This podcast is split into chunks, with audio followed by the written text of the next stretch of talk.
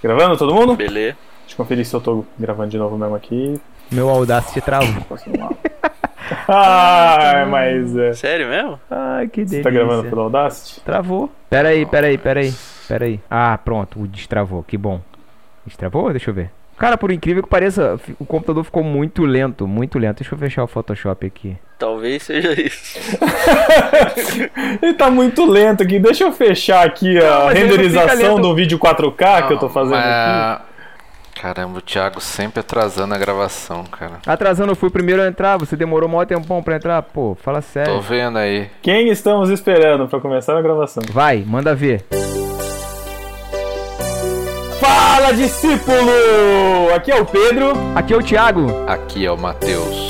Estamos em mais um podcast no Barquinho, junto com os nossos tripulantes, Tiago André Monteiro, nosso querido Tan, Oi, tudo bem, galera? Eu sou o Tan, vulgo Tan, arroba Twitter aí, isso aí. e também estamos aqui com a nova navegante, que você já deve conhecer, Carol Simão. E aí, pessoal, tudo bem? Aqui é a única menina representando aí a categoria. Vamos botar ordem na casa agora. Categoria de Isso lascar, aí, Carol. a Jaque se recusa a gravar com a gente, a Carol tá representando aqui, ó. E aí, se você quiser a Jaque de volta também, vai encher nela lá no Twitter, Jaque, underline XD, alguma coisa assim, a gente põe aí. É, é que ela tá em outro nível, né, cara? É, a, a Tá Jaque tá em outro fazendo- nível. A Jaque tá em outro mundo agora, né? É. Ela tá em outro mundo agora. A gente lança a pessoa e a ingratidão toma conta da vida dela. Impressionante. Meu Deus. Estamos aqui reunidos então em mais um podcast no Barquinho para falar sobre mudanças. A gente já fez um podcast sobre mudanças lá atrás, acho que foi o episódio 41, faz muito tempo. Mas hoje a gente vai fazer mais ou menos uma recapitulação do que mudou desde último podcast regular do No Barquinho, que a gente nunca parou, mas né? E, e até o momento atual. Então aí, Tan e Carol, também vão. A gente vai tentar fazer uma máquina do tempo aqui, resgatar o que mudou, o que não mudou, o que não mudou, o que faz de nós nós mesmos, né? Vamos puxar aí um barco de Teseu, aproveitando aí o seriado WandaVision e puxar aí essas discussões. Continuamos nos mesmos, mas mudando? Como é que é isso aí? Tudo isso e muito mais, logo mais.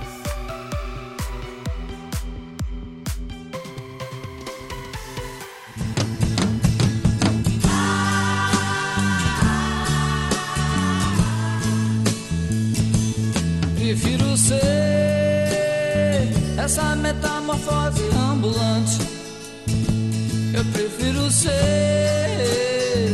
essa metamorfose ambulante do que ter aquela velha opinião formada sobre tudo.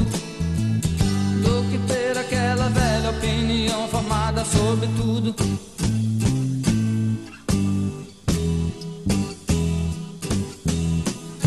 Bom, gente, para começar falando sobre mudanças, vamos puxar aqui o nosso querido Tan e a Carol para falar das mudanças que estão acontecendo aqui no Ictus. Fiquei sabendo que tem um monte de novidade agora para março, né? Já passou o carnaval, que ninguém pulou.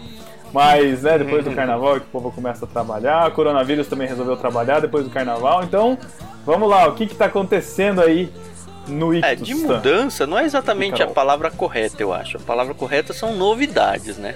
A grande primeira novidade é o retorno Certo. do barquinho, né? Que a gente tá mega feliz que agora Aê! sim, depois daquela primeiro episódio pré-férias, né? Que foi uma, quase uma piada de mau gosto. Como assim? Olha, eh, piada de mau gosto é voltamos, beleza, a gente volta daqui três meses. Essa é a piada de mau gosto. Daqui tre-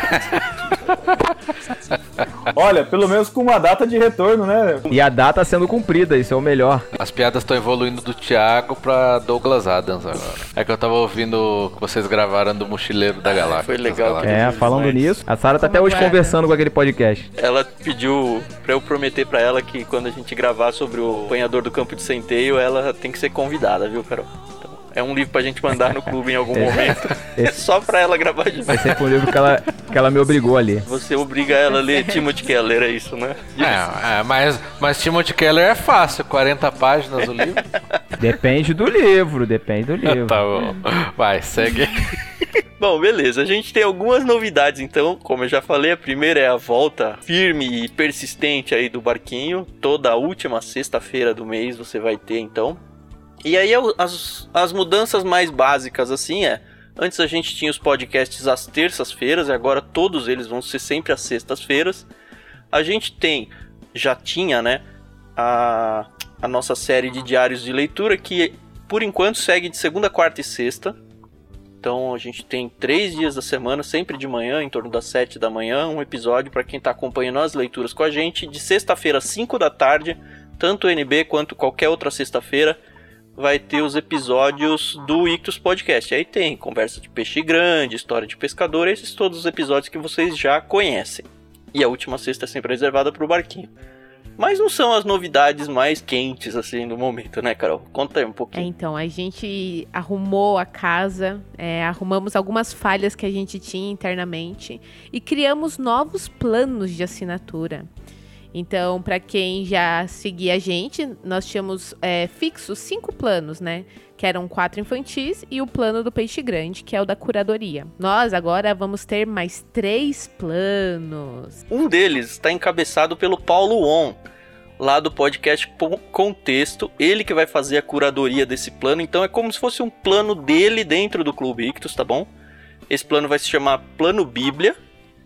E ele vai indicar livros para quem gosta de estudar teologia, assim. Ele vai seguir uma ordem assim de assuntos planejada pelo próprio Paulo. E aí, então, se você tem interesse em conhecer um pouco mais de teologia, de Bíblia, assim, do zero, nos assuntos mais diversificados aí, esse é o plano para você. Plano Bíblia lá no ictus.com.br. E esse plano começa já, é, as assinaturas começam em abril, tá? Dia 1 de abril, e não é mentira, essa piadinha vai, Ó. vai seguir, né? Mas? Bom ao longo do mês de abril todo, você vai poder assinar esse plano para receber o seu primeiro kit em maio. Aí, Assine em abril, receba em maio. isso aí. Isso, Assine em abril, recebe em maio. E aí em maio renova sua assinatura pro kit de junho e assim segue. Esse é um dos planos. Para quem gosta mais de teologia e quer se envolver um pouco mais. Lembrando que o plano Peixe Grande ele é meio que híbrido, Certo. tá? A gente manda livros de- teologia, não normalmente teologia acadêmica não, mas livros cristãos misturados com livros seculares, não gosto desse termo, mas enfim, não cristãos. Então não é. Então não é peixe grande, é anfíbio grande. Nossa, Ai, ai, meu Você falou Deus. que é híbrido, pô. Pode ser um mamífero Pode ser aquático também. uma né? baleia. É. Pode ser. Um golfinho, A baleia. E aí, Carol, qual, Mas qual outro plano aí que a gente vai lançar? Nós vamos lançar um plano que vai ser focado mais nos bebês, nos recém-nascidos. Ah, mas o meu filho tá na. Eu, tô- eu ainda estou esperando o meu filho, ou ele é muito pequenininho. Olha, vocês não têm ideia da procura que a gente tem de mães, pais também, enfim. É, procurando livros para bebês, para o bebê que não querem introduzir tela nas crianças tão cedo, né? E querem dar livros para pôr na boca, para tomar banho, é, para eles poderem manusear. E a gente não tinha o plano cavalo marinho, que vai ser Que focado. bonitinho. Não é? Ai, a gente fica tão. A escolha do- dos planos é sempre tão Fica- menininha, sabe? Já fica, já, fica, já fica a dica aí, pelo ano cavalo marinho, não sei se vocês sabem, né? Momento biólogo babaca. Mas o, o pai que carrega os filhos Oh. na barriga, né? Então fica a dica pros Oh. pais aí se envolverem na criação dos, dos seus pequenos. Isso aí. Desculpa, Então, fecha parênteses. Imagina. A gente agora vai ter um plano. A gente tinha a partir dos três anos e agora a gente vai ter do zero aos dois. Então vai ter plano para todas as idades mesmo, entendeu? Isso. Essa ideia do plano bebê, esses livros eles vão ser livros tipo brinquedos ou eles vão ter algum tipo de conteúdo ou tem algum conteúdo pros pais a respeito dos bebês também? Aquele livro que não rasga. É isso. São livros que vão ser muito mais ilustração, né? Mas sempre a, a- a gente gosta de sempre ter algum tipo de conteúdo mesmo, né? Não é só para distrair a criança, mas é para ter algum É, normalmente é algo mais sensorial, né? Isso, exatamente. Isso, essa era a bom. palavra que eu queria. Então, pra fazer barulhinho, pra colocar na boca, a textura, é mais isso, Uhum. entendeu? Porque a gente Caraca, hoje, nós temos, nós temos muito é, abaixo de, de três anos que tá no plano peixinho, e as mães reclamam muito e com razão, porque a gente tenta mesclar aí que são livros de 3 a 6 anos. E um bebê de 1, 2 anos realmente não acaba não se interessando, né?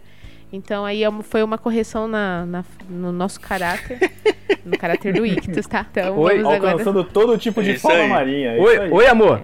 Tá- ó, a Sara tá perguntando se tem pra cachorro também. Ainda não. Ah, Ainda aí não. Tem é um cachorro no absurdo, livro, né?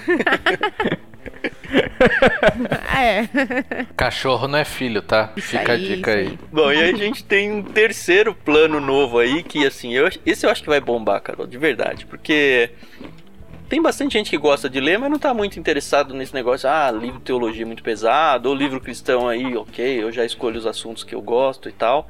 A gente vai criou um plano chamado Mar, que é, enfim, dentro do universo dos peixes aí, mas é um plano que vai enviar livros de mistério, aventura e romances. Então, é um livro mais Uau! livros assim, tipo, livros gostosos de hora. ler, livros de ficção e pra quem gosta pra caramba de ler, é esse aí que vai ter. Então, dentro desse plano não vai ter praticamente, a menos que, sei lá, a gente mande um Crônicas de Narnia algum dia, alguma coisa do Tolkien, eu não sei. Mas Uhum. o motivo dele não é mandar material cristão, não, tá? É mandar livros de histórias envolventes. E a Carol ficou tão feliz quando a gente planejou ele, né, Carol? Quero avisar, quero avisar que eu não tenho envolvimento nenhum com a criação e com o nome com o trocadilho, ok? Verdade, foi criação do Tan. É, não deixa de ser um Thiago, Fiquei, né? fiquei muito feliz porque é, é o, é o meu, é o meu estilo literário favorito, né? São os livros aí. Eu gosto sim de ler Timothy Keller, Philip Yancey e outros autores cristãos, mas eu sou apaixonada por Agatha Christie. Agatha Christie e vai sempre ser minha escolha, entendeu? Então, quando o Tan falou, vamos fazer um plano assim, é- na verdade é muito difícil dizer não para as ideias do Thiago. E essa eu selei aí com, com muito gosto, muito prazer. E tem mais plano, né, Carol? Qual é? Ah, é verdade. A gente tinha dito, mas são três, mas são quatro. Na verdade, a gente tá lançando um plano aí que ele vai ser focado mais. Assim como a gente tá fugindo da vida cristã dentro do mar, a gente tá criando um plano chamado Vida Cristã, que vai ser focado aí em grupos, quase PGs, sabe? Aí- aí- É, aí- são livros cristãos, de, mas de, de um cristianismo prático, né? Alguma coisa mais Exatamente. devocional. Introdução ao cristianismo. É, a gente assim. não tá. Uma, uma É, coisa mais. Não sei se introdução, porque quando você fala introdução, a gente tá pensando talvez já até num, num conteúdo começando acadêmico, mas não é. É alguma coisa que vai tratar, sei lá, as feridas do cristão, que vai melhorar sua, sua oração, sua devoção. Livros assim, nesse sentido, assim. É uma teologia Pra vida prática Isso, devocional. livro assim. práticos. Então é um livro, Ok. são livros um pouco menores, óbvio que o preço do kit também vai ser bem menor do que comparado ao plano Bíblia lá do Paulo On, que é uma literatura mais pesada. Então a gente tem aí um plano mais acadêmico, um plano muito mais prático, um plano que nem tem nada a ver com o cristianismo. A gente continua com os planos que a gente já tem. O Peixe Grande é um híbrido de tudo isso, né? Acaba sendo um híbrido de tudo isso. E todos os infantis dos zero anos até acabar a infância, a adolescência aí. Então a gente atinge praticamente todos os públicos com, com esses planos aí. Todos eles começam agora no primeiro dia de abril as assinaturas e o primeiro kit vai ser enviado em maio. Então você tem o mês de abril inteiro para se associar, escolher o que você quiser ou um combo. De repente você quer várias pessoas da família, ah, eu gosto mais desse, mais daquele, não tem problema nenhum. Agora grande virada no Ictus aí a partir de abril e vamos que vamos. Pela cara do Matheus, ele não gostou muito não, porque ele, ele falou que tá faltando um plano sênior. Nossa, que engraçado, Ah, Thiago. o ano que vem a gente lança um plano de previdência, né? Um plano de previdência, um plano de plano de saúde, né? Prevent Center, né? Um plano tartaruga marinha, né? Que vive cinco anos, né? Aí Fica a dica.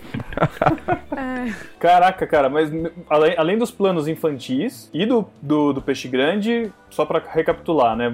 Vai estar entrando então um plano para bebês, um plano focado em teologia, que é o do Paulo On, que é da Bíblia, um plano é, vida cristã e o plano Mar, que abrange literatura diversa. Bem resumidamente. Caraca, cara. Além disso, podcast toda sexta-feira. Podcast de é, diário de leitura, que é a gente interagindo com um livro específico de segunda, quarta e sexta. Toda sexta-feira um episódio do Ictus Podcast padrão aí, a gente varia as sextas-feiras, cada sexta-feira é um programa diferente. E um outro projeto que a gente tem gravado, putz, esse aí é, é o motivo da, existen da minha existência, cara. a gente tá. Meu Deus, cuidado o que É. você vai falar, hein? Não, assim, é, eu, eu até brinquei com a Carol numa outra gravação que se tem algo que eu vou olhar pra trás na minha vida e falar, olha, esse é o meu legado, é, esse projeto tem a, a incumbência de marcar esse cheque na minha vida, assim. É, a gente tá gravando desde o ano passado já, em trio com o Thiago Moreira, que é um pastor que a gente conhece também. Um programa novo que a gente vai lançar, inclusive, num feed separado, chamado Leitura Bíblica Comentada. Qual que é a nossa ideia? A gente passar pela Bíblia inteira, capítulo a capítulo. Então, cada episódio desse negócio vai ser um capítulo da Bíblia. A gente conseguiu os direitos com a Mundo Cristão para fazer a leitura na íntegra desse capítulo. Então, todo episódio tem a leitura de um capítulo e nós três interagindo em conversa, batendo papo sobre essa leitura. Esse programa vai ao ar também toda segunda-feira, às 7 da manhã, a partir da primeira segunda-feira de abril. Então, a partir de abril aí, o o Ictus vai destruir. Curiosidade, até, até o que que vocês já gravaram? Ah, hoje, gravando hoje, estamos em Gênesis 12. Eu tenho uma dúvida também. Quem vai ser o coitado que vai editar esse programa? Quem vai não, quem está editando sou eu. Assim, mas tá. É, Thiago, é uma delícia isso. Boa cara. sorte. A conversa é uma delícia, o estudo que a gente tem antes é uma delícia, as gravações são uma delícia e a edição é uma delícia. Porque assim, não só é gostoso de, de participar disso, mas a gente consegue vislumbrar quanta gente pode ser atingida isso e quantas vidas podem ser transformadas, porque assim, o público-alvo que a gente tem em mente não é só o pessoal que já vai na igreja e, e- e lê a Bíblia, é principalmente o pessoal que é curioso da Bíblia e não sabe muito. Então, ah, eu, ah, deixa eu ler esse negócio aqui, e então a gente pega na mão e vai lendo junto, entendeu? A gente escolheu uma tradução Uma aí que grande é... oportunidade da pessoa aprender um pouco mais da Bíblia, né? Nunca teve contato. Exato. E ouvir três pessoas falando a respeito da Bíblia diretamente do texto. Isso. E a gente decidiu fazer não de aquela forma, não de uma forma acadêmica, chata, dura, sabe? São três pessoas com mente aberta, mente jovem, é, conversando, batendo papo sobre o texto, trazendo dúvidas bobas, às vezes dúvidas mais, mais cabeças, mas bate papo mesmo. Tá muito gostoso de ouvir. É, já tem o feed aí no ar, tá bom? Então é importante você assinar esse feed separado. A gente quis deixar num feed separado do Ictus, justamente para não misturar com os episódios dos, dos outros programas. Porque, sei lá, alguém encontra esse negócio daqui um ano, dois, ele tem lá concentrado todo o conteúdo bíblico e só isso, sem misturar com outros livros. Então, se você segue ou tem ideia de seguir esse projeto, leitura bíblica comentada, óbvio que lá no site do Ictus vai ter isso tudo também, mas é um feed à parte, tá bom? Que animal. Pequeno projeto Eu- eu- esse, né? Eu não, eu não sei se a gente já tinha discutido alguma coisa disso nos tempos passados do Barquinho, mas ou era um devocional diário que a gente ia fazer, ou uma leitura bíblica, a gente chegou a, nas- na, na tempestade de ideias lá. Cara, isso é muito animal, muito animal. Estão de parabéns, cara. Nossa, A gente, a gente, como é menos crente, a gente queria ter feito isso com The Office episódio a episódio também. Seria uma boa. É, fica, fica a é. dica, se você sabe, de- sabe escutar inglês, tem o podcast Office Ladies, que são a. Ah, é verdade. Pam e da Verdade. Angela. A- que a Angela e a- e a episódio Pam. a episódio comentários. Você sabe um É. pouquinho de Que inglês, legal, já dá não conhecia, pra, não. dá pra ir treinando, é bem. Ah, é, não, não, não deve ter tanta informações do que a gente daria aqui, mas tudo bem. Com certeza.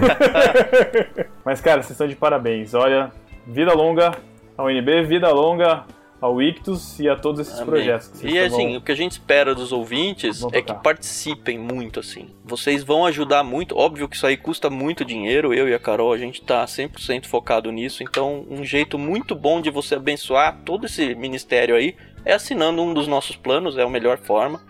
A gente tem no site do Ictus também opções para mantenedores, assim, no estilo de apoia-se, lá via PicPay, onde você pode assumir uma assinatura mensal aí de dois reais em diante por mês, assim, é ridículo, mas que vai fazer muita diferença pra gente. Ou então você pode simplesmente participar dos podcasts e ouvir, divulgar, principalmente esse de leitura bíblica comentada, vai demandar muito que as pessoas se envolvam e conversem sobre isso, levem para suas igrejas, ouçam os episódios em grupo, sabe? A ideia é justamente essa.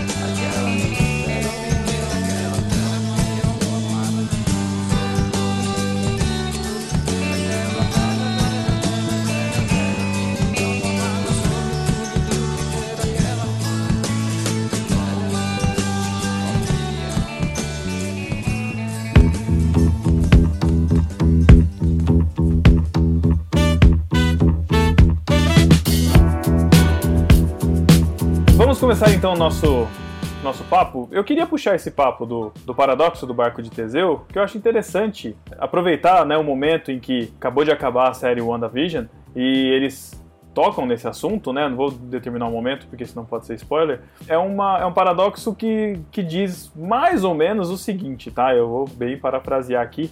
Mas é assim: Teseu construiu um barco para sair de um ponto A para ir até o ponto B. E no meio de todo esse trajeto, de todo esse caminho, de todo, toda essa viagem, o barco precisou de reparos. Então tábuas precisaram ser trocadas, as velas. Chegando no ponto B, esse barco passou, vamos dizer assim, por uma reforma completa. Ele foi, todas as suas peças foram de certa forma trocadas. E o paradoxo é exatamente esse. Quando você chega no ponto B, o que chegou no ponto B é o barco de Teseu ou não é o barco de Teseu? Porque se o barco foi construído no ponto A e ele foi renovado, desmantelado, reformado, reconstituído até chegar ao ponto B, ele não é o mesmo barco, mas ele pode ser considerado o mesmo barco, porque foi Teseu que construiu, né? O resto e é só reparo, enfim. né? Exatamente. Então, é um questionamento que a gente se faz, e assim, eu acho que a gente já falou até bastante do podcast que no, no Café de Prosa que a gente gravou lá em novembro, né? Novembro, dezembro, que a gente falou muito do que já aconteceu de mudança nas nossas vidas, assim, mas eu acho que a gente podia, além de, de repetir algumas coisas disso, falar de algumas mudanças internas nossas. É, eu gosto muito de discutir isso com, com a Paty, com a minha esposa, é, de falar assim, nossa, há três anos atrás, há quatro anos atrás eu pensava assim, e hoje eu penso diferente, mas eu continuo sendo essa mesma pessoa com um pensamento diferente. Quer dizer, será que eu sou o mesmo eu? Eu deixo de ser eu? A, a essência e o que muda? Eu acho muito, eu acho muito legal essa, essa discussão. Dentro disso que você falou também, Pedro, tem até a ver com a sua área, que é a biologia. Eu vi uma curiosidade esses dias. Se a gente for parar pra pensar, nós, como seres humanos, não terminamos a nossa vida com as mesmas células que nós começamos a nossa vida. Isso também tem, tem um pouco a ver com o que você falou. Isso É também é bem interessante. falar. É, sério? É, porque eu, ta- eu tinha pesquisado que a cada 7 a 10 anos, todas as células do seu corpo são trocadas. Não sei se isso é verdade ou não, mas. E eu continuo careca. Que droga. Existem, existem raras exceções, acho que algumas células. Algumas células do cérebro, eu acho que não, não se trocam, mas eu não sou especialista na célula. Mas enfim, né, se você vai em uma ida à praia, você sabe né, o que acontece com a sua pele, né? Você descama todo, é construída uma nova camada de pele. Quando você faz um machucado, né, aquela pele que saiu era você, né, a casquinha que sai é uma parte de você e ela está sendo construída uma nova parte de você. Você celularmente não é mais você, mas o seu DNA se caracteriza como você. Então, é uma discussão muito interessante. Eu tava dando uma olhada aqui no feed do Barquinho, né, para dar uma conferida que a gente foi frequente até mais ou menos agosto de 2017. Dali pra frente a gente começou a espaçar um pouco, fazer uns intervalos um pouco maiores de periodicidade, né? Em 2018 que a gente deu uma espaçada bem grande mesmo. Mas eu acho que foi mais ou menos entre, para quem é ouvinte do Barquinho, entre o casamento do Saz e o casamento do Thiago, que eu acho que a gente deu essa diminuição dos podcasts aí, depois deu esse ato, né? E aí, alguém quer começar? O que mudou na vida de vocês? Vou começar com a Carol, praticamente a nossa novata aqui, até pra gente conhecer mais dela, quem não escutou lá o podcast do, do Clube Ictus. Carol, quem era você em 2017? Pode falar qualquer fazia? coisa, Carol. Ninguém sabe quem Enfim. você era, né? Qualquer- É, ninguém sabe, né? Não, mas a minha mãe vai ouvir esse podcast e aí ela vai me cobrar. Ela vai comentar, né? First. Vai. Ela vai gravar um Não, TikTok eu- sobre. É. pois é. Gravar o TikTok aqui, ó, escutando, escutando o podcast da minha filha. Isso aí. Eu acho que assim, a, a principal mudança é que eu era uma ouvinte de podcast assídua. Eu era maluca por podcast, era uma das poucas no meu trabalho que conhecia podcast e hoje, né, eu sou uma podcaster, ó. não me sinto, né, como uma, uma produzindo conteúdo nem nada disso. Eu acho que é, é muito mais um hobby aqui bem legal que eu tenho, né? Mas de 2017 muita coisa mudou pra cá. Acho que a, a, principal mudança foi a maternidade na minha vida. Eu já, já tava casada há quatro anos. A gente começou a conversar sobre engravidar em 2017. Eu não me via mãe na época, porque sempre tive uma, uma rotina muito louca e tal. Mas cons conseguimos aí tão sonhada gestação em 2018 a partir. Foi Engravidei em 2018. E as, muitas coisas mudaram, né? Eu acho engraçado porque uh, uh, tem aquela música, né? Que nós somos metamorfoses, né? Ambulantes. Eu não. Eu prefiro ser. Tenho minhas ressalvas, mas. Essa metamorfose. Oh, mas a gente tá. Isso. Ah, tá vendo aí, ó, o cantor. É. Olha só essa afinação, hein? Mas em 2017 aconteceu uma coisa muito interessante na minha vida. É, que foi um, um belo dia, o senhor Tiago André Monteiro que eu já, já trabalhava com ele na época, ele falou pra mim aí de uma ideia que ele tava tendo. E quem conhece o Tan sabe que ele tem muitas ideias. Hoje eu tenho mais liberdade de falar pra ele, calma, vamos com calma, vamos, né? Não sei se é assim mesmo. Mas ele me apresentou uma tal aí de ideia de clube literário. E eu lembro que no início, assim, eu falei, hum, será que vai dar certo? O que, que, que é isso, né? Pra entender. Outro dia a gente tava até conversando porque ele me chamou, né? E aí, a partir de 2017, a minha vida ela mudou assim. Eu lembro que foi nessa época que eu apresentei o No Barquinho pro meu marido. Ele ficou maluco, ele, ele maratonou Olha vocês só. assim. Ele também conheceu na mesma época o Paulinho e a Adriana. Também maratonou irmãos.com. E aí eu lembro, Legal. e isso marcou muito minha vida, assim, que quando a gente estava conversando sobre montar o Clube Ictus, o Thiago Ibrahim participava com a gente toda segunda-feira de noite a gente conversava. E aí eu lembro que o Fernando entrou no quarto e falou assim: Você tá ouvindo no barquinho? Eu falei, não.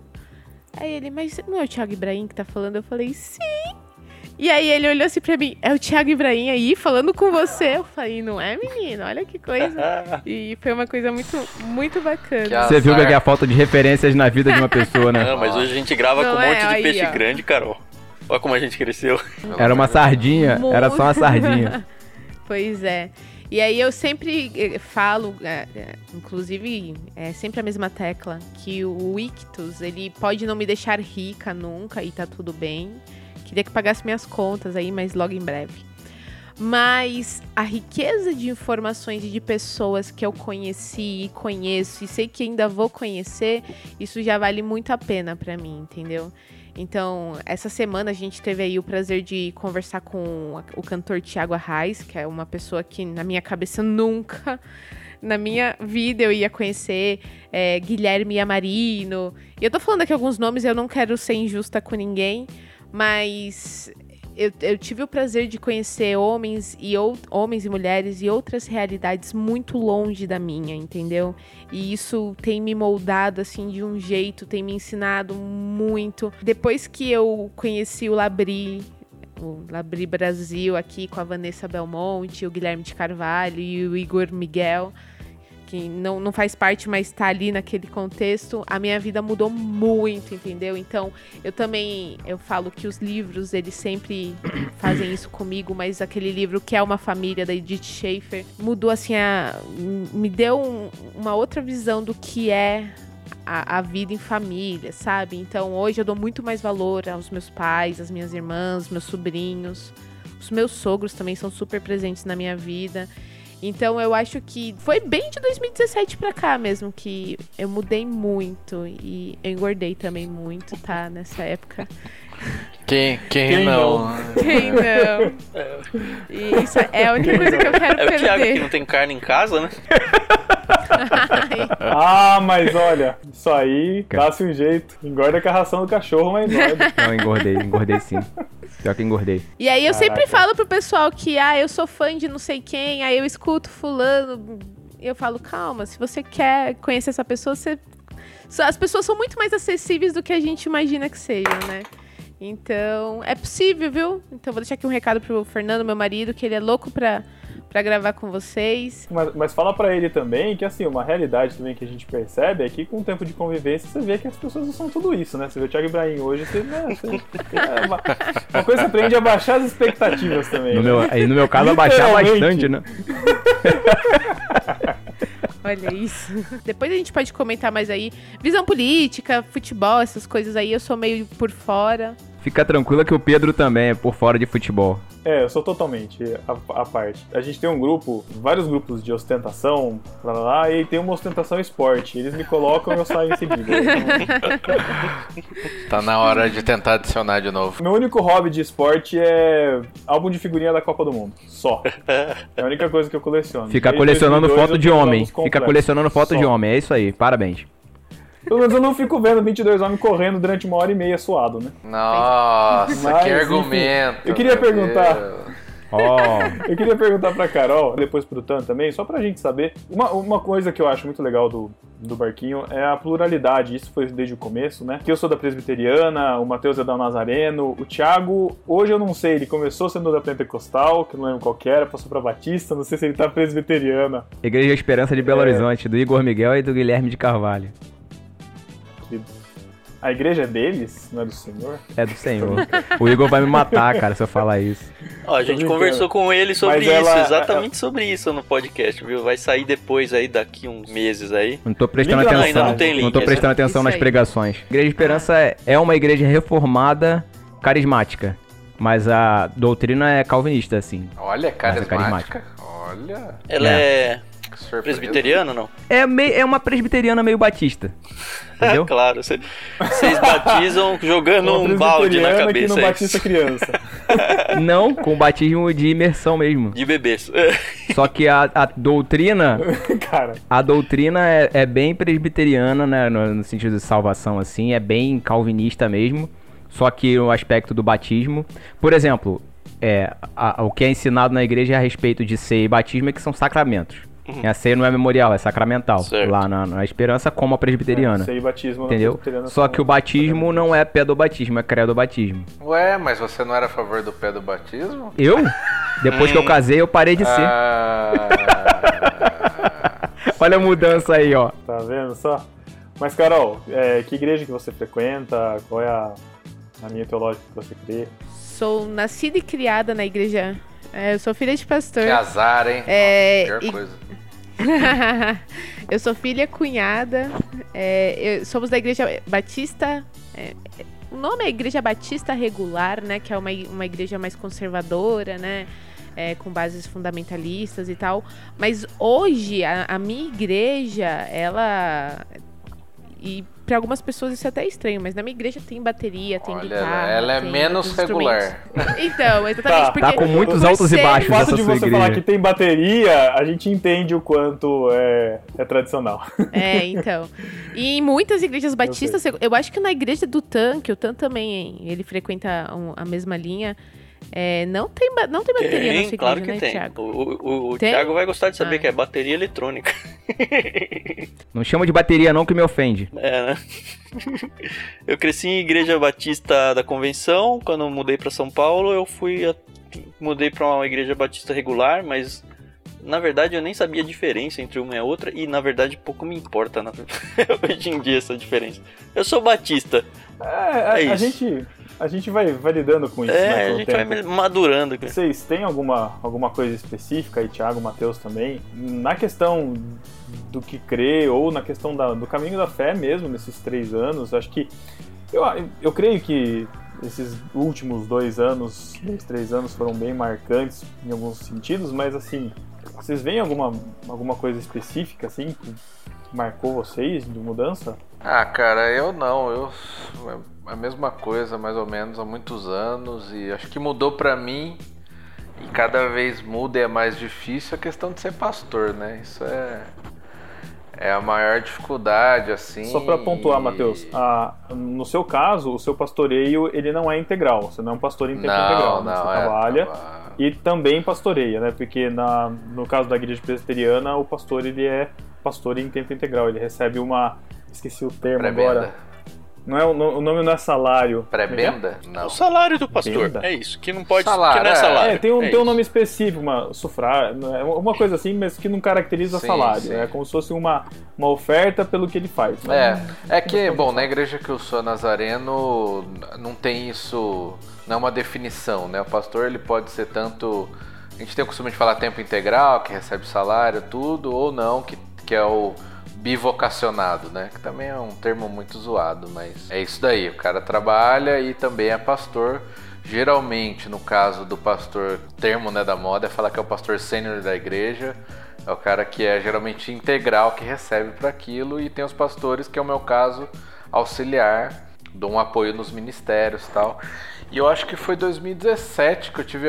Na Igreja Nazarena eu tenho uma licença que eu tenho que renovar todo ano para poder continuar exercendo o ministério, né? E acho que foi 2017 que eu tive a primeira licença. Então eu tô indo pra quarta agora, acho que é isso. E é, é cada vez ano mais difícil, né? Porque para renovar tem uma prova oral que você faz com cinco pastores, né? Que chama de presbíteros, né? Cada igreja tem um nome para presbítero, bispo, enfim, não vale a pena.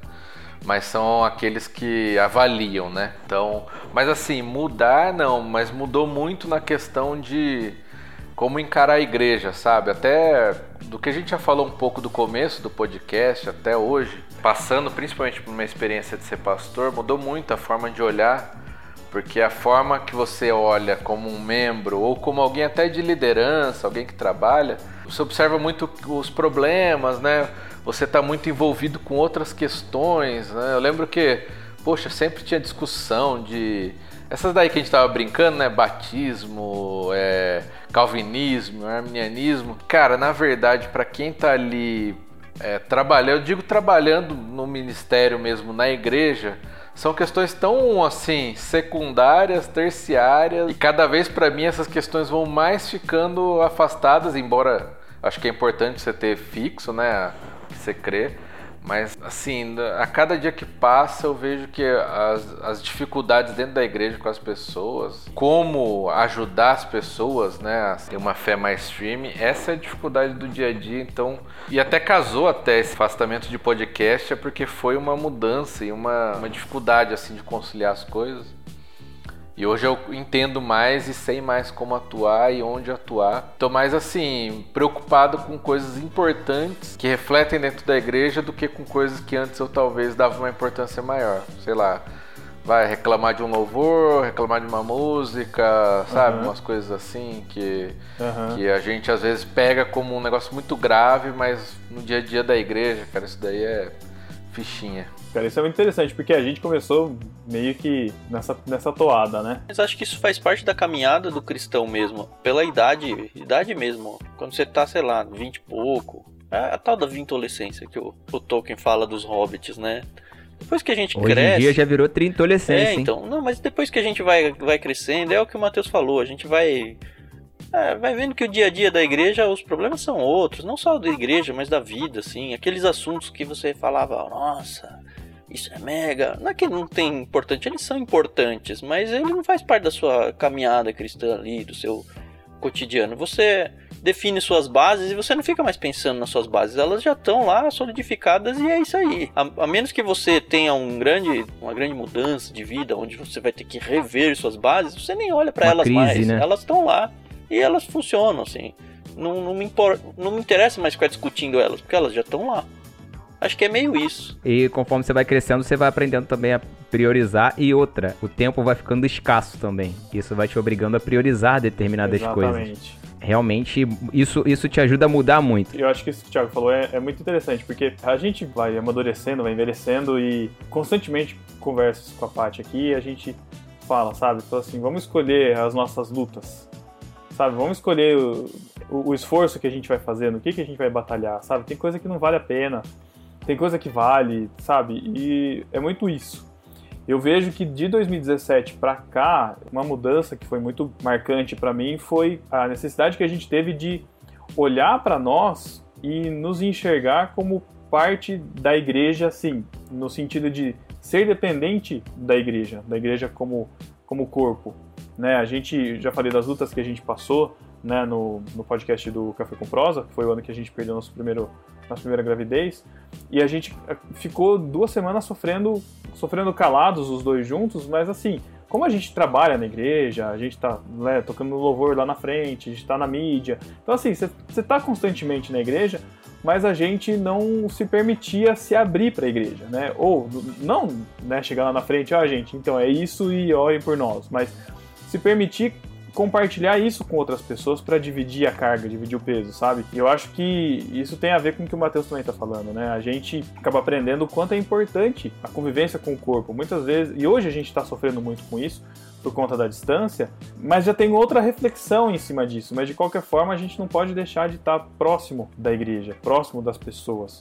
Né? Não quer dizer que eu preciso estar colado todos os domingos lá com eles num momento tão crucial quanto a gente está vivendo, um momento extremo. Mas eu, eu, eu vi essa necessidade, sabe? E eu acho que a gente é uma coisa que a gente precisa olhar a partir desse momento, desse ano que passou de pandemia, onde está muita gente se distanciou, quer dizer, no sentido de que nós estamos distantes da igreja fisicamente, muitas pessoas se distanciaram da igreja por conta até do contexto político de tudo que está acontecendo é, muitas pessoas estão carentes de, do, do corpo, né? Carentes da, da, da igreja, carentes do contato de ter alguém que, que possa te escutar, que possa um ombro amigo para desabafar, para enfim comentar qual a situação que seja, né? Com relação à igreja, a, com a gente aconteceu exatamente por causa do casamento, a gente acabou tendo que mudar de igreja, né? Eu era de uma igreja onde eu morava, a Sara morava em outra cidade, a gente casou, foi morar em outro lugar diferente e a gente ficou naquela de vamos na igreja aqui, vamos na igreja ali, vamos procurar a igreja, começamos a frequentar,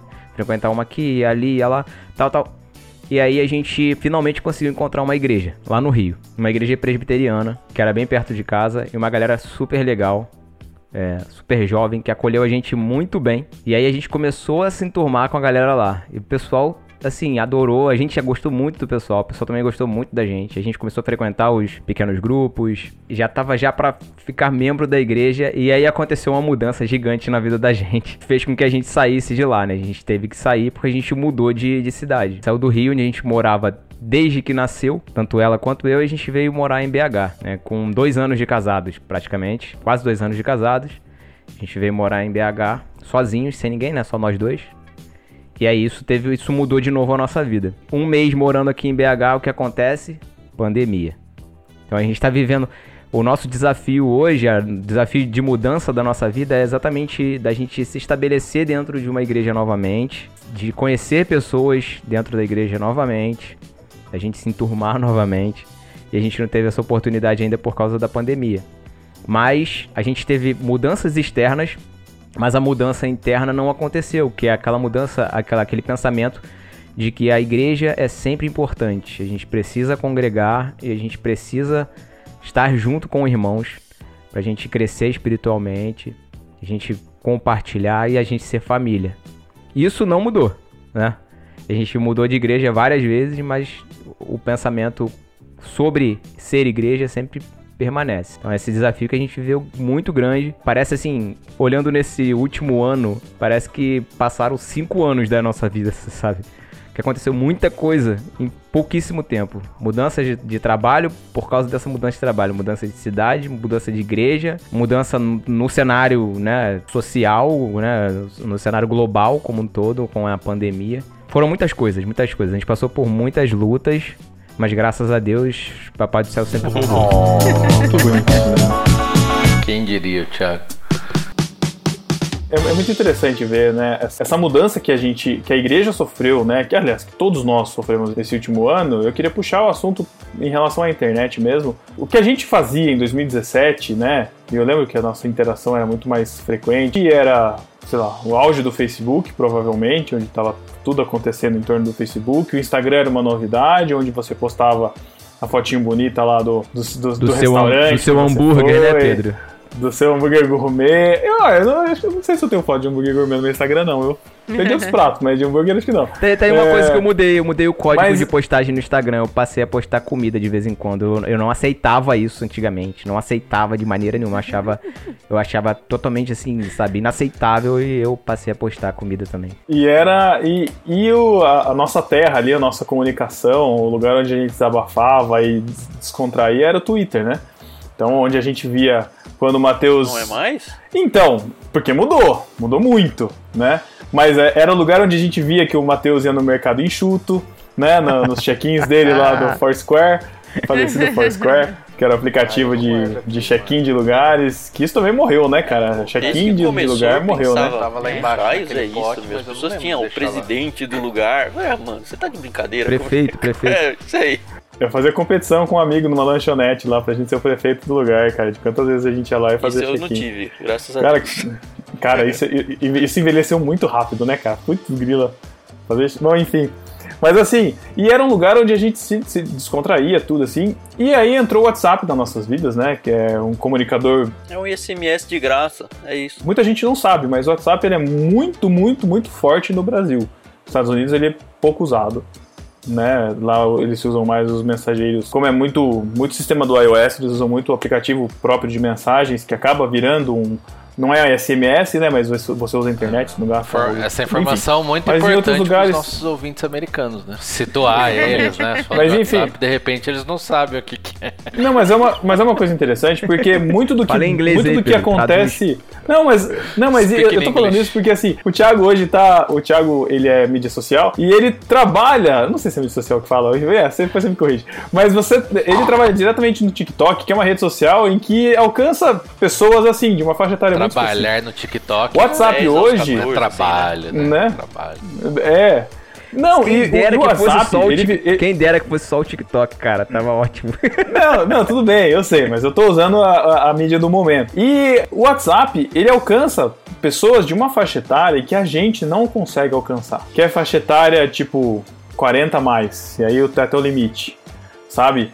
E é através dessas redes e é através. E, e é, é uma mudança muito grande de mentalidade, acho que desde o começo da internet até, da gente ver como a informação né? Como a- qu- quando a gente, quando era, sei lá, adolescente, jovem, que começou a, a, a usar o computador, os nossos pais ficavam assim, cuidado com o que você vê aí nessa tela, é, olha o que você tá deixando entrar aí nos, nas janelas da alma, não sei o que lá, a brecha que você tá abrindo.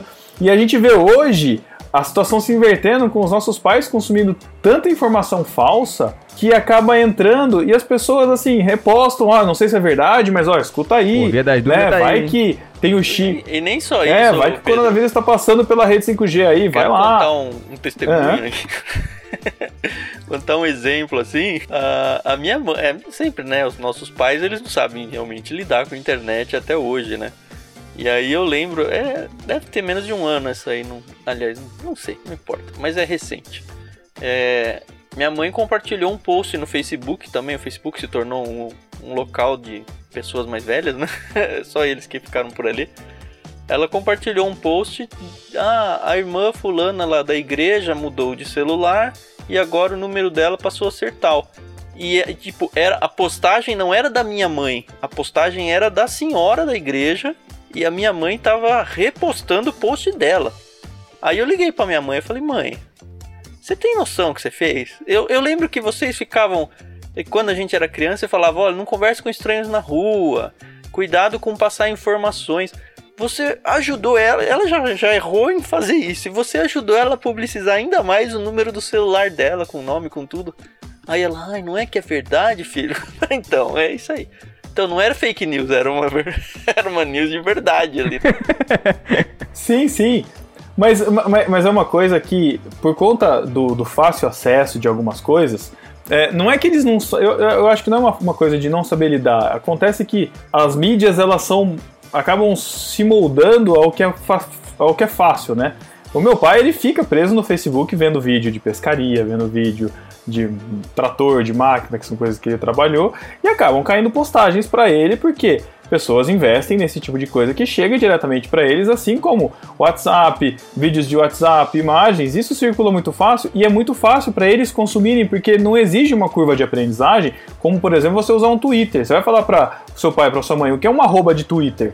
Eles não vão saber. O que, que é isso? É uma curva. O Twitter é- ele tem uma curva de aprendizagem maior do que um Facebook. O Instagram, você vai ver foto, né? O Instagram acaba sendo mais uma vitrine, mas assim, a gente vê como o Twitter ele, ele hoje se torna um lugar onde a informação é trabalhada, onde a informação se espalha e virou um Ah, campo de batalha, menos, né? cara, As pessoas tô- se degladiam Ah, mas pra hoje no viu, Twitter. Pedro? Eu continuo lá, eu continuo Exato. colocando as minhas ideias loucas e, e- O problema é que o Twitter, o Twitter virou a segunda rede do, do BBB, né? Esse que é o problema hoje. Então eu, tô- eu parei de usar um pouco porque eu- não dava. Eu vou falar por mim. Uma coisa que eu mudei foi isso. Eu saí do. Não saí do Twitter, né?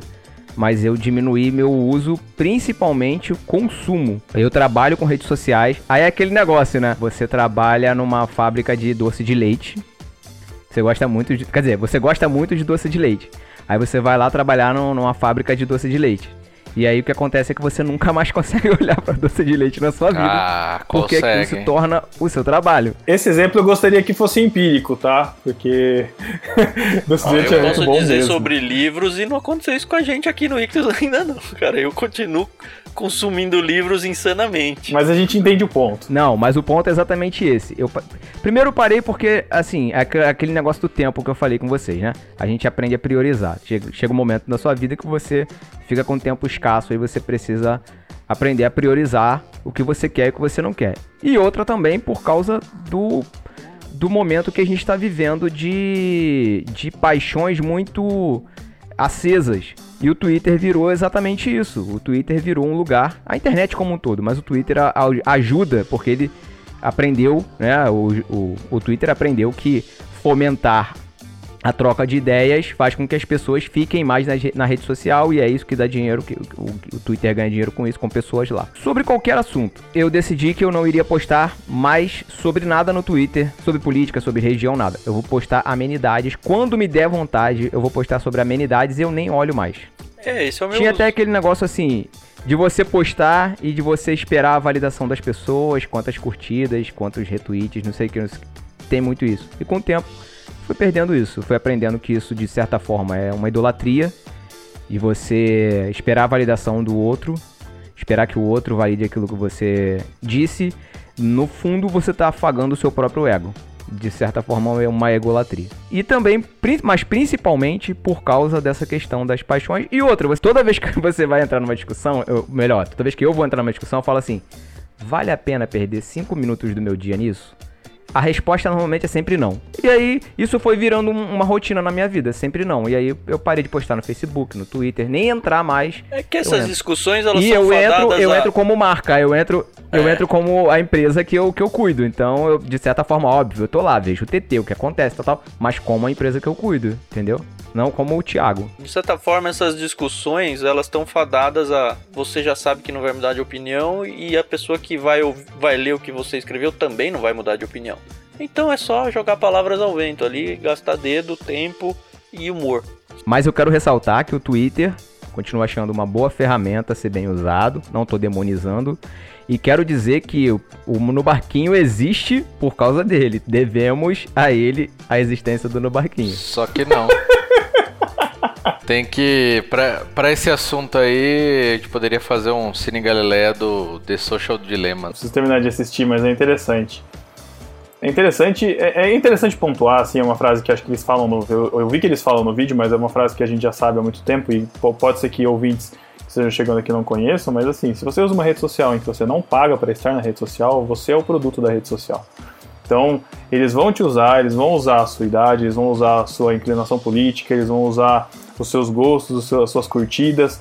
Se você passa mais tempo vendo um anúncio no seu Instagram, eles sabem que você está interessado naquilo, eles vão te jogar mais coisas disso. Então, não se preocupe com que eles vão colocar chip na vacina, você já está chipado por todas as redes sociais.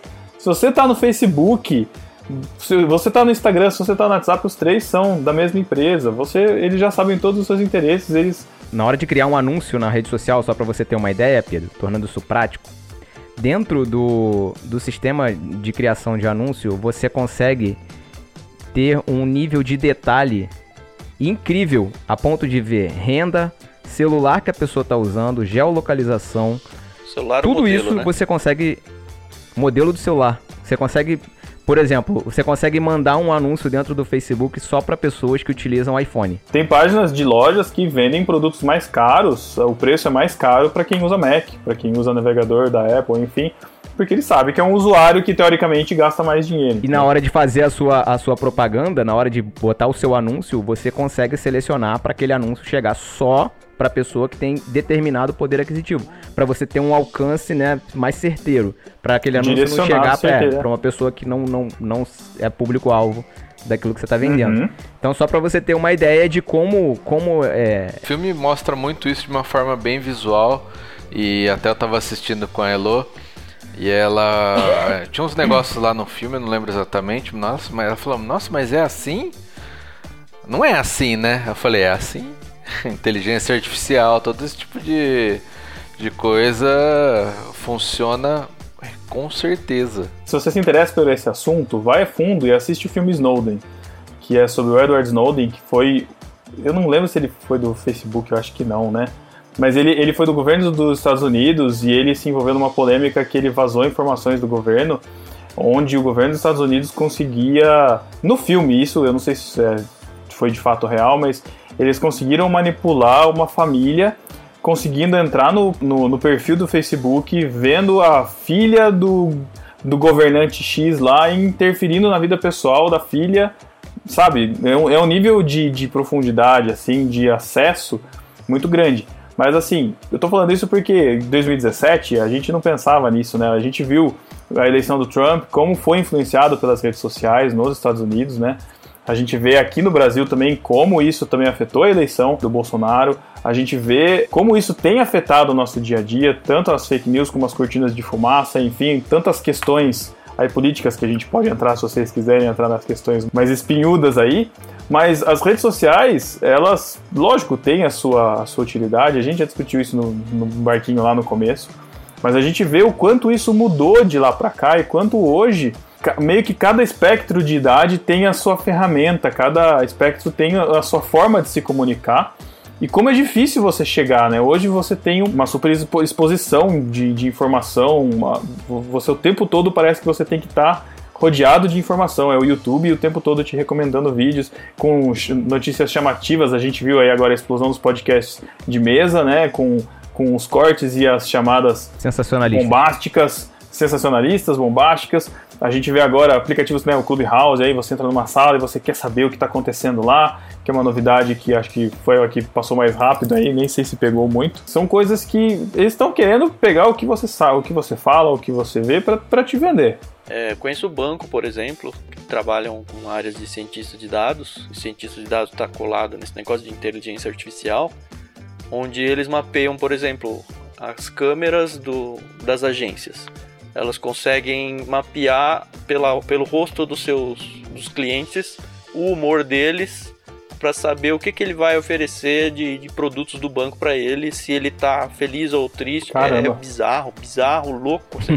É o filme, isso, outras coisas, eu, eu sou formado no- em matemática aplicada, no mesmo instituto tinha o pessoal de ciência da computação. Então eu tenho muitos colegas e amigos da época disso, que trabalham com ciências da computação hoje ainda. E eu lembro que tem o que um ano mais ou menos que eu ah, vou trocar de celular e tal, a gente tava conversando sobre tecnologia. E aí surgiu o assunto de, poxa, é o esse negócio do, do Alexa, o OK Google, esse tipo de coisas. Olha, Os meu- assistentes meus- virtuais de assistente voz. virtuais, meu celular ligou só de eu dizer isso daqui. É, eles estão Aliás, não só o seu, pode ser de é. muita gente ter ligado se você falar eles aí. estão ativos o tempo todo e ouvindo o que você faz. Até coisas do tipo. é, eu tava outro dia conversando com o Lucas sobre um jogo que eu jogava na época da faculdade. E aí, no mesmo dia, apareceu, assim, navegando, acho que no YouTube, uma propaganda desse jogo pra eu comprar.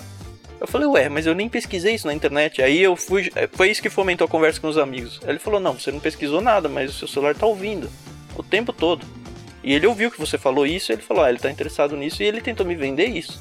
Eu falei, caramba. Não tem interferência Não, humana é, nenhuma, né? Isso é importante É falar. é isso que eu ia falar. É inteligência não tem uma, uma artificial. pessoa falando assim, ó, ele gosta daquilo ali, vamos oferecer aquele anúncio. É palavra-chave, pega a palavra-chave, liga e manda. Esse é o nosso mundo. Isso não que eu é ia falar, que eu pra que gente, meus dados. Eu já tô informando meus dados todos. Já- ah, é já legal um negócio. Isso aí. Aliás, não precisa ser no celular, você vai no, você é o cliente mais, você dá o seu CPF para ter um a, a carteirinha de desconto na farmácia, ele sabe o remédio que você consome, ele sabe. Da- Uma coisa que eu ia falar da área que eu, né, da área de viagens, que eu não sabia e que eu descobri é que, por exemplo, a Receita Federal, ela investe pesado em tecnologia para avaliar os, os viajantes que voltam do, do, do exterior com Muamba, para vocês terem uma ideia. Caraca! Quando você sai do seu, do seu avião no aeroporto, você já começou a ser, ser analisado, inclusive com câmeras que, de identificação facial e o peso da sua bagagem. Pois é. Se você Caraca. foi com uma Cê- bagagem Você com tem que se peso formar pra- no metaforando pra sair do avião, né, Você- cara? Pra controlar suas expressões, o zigomático,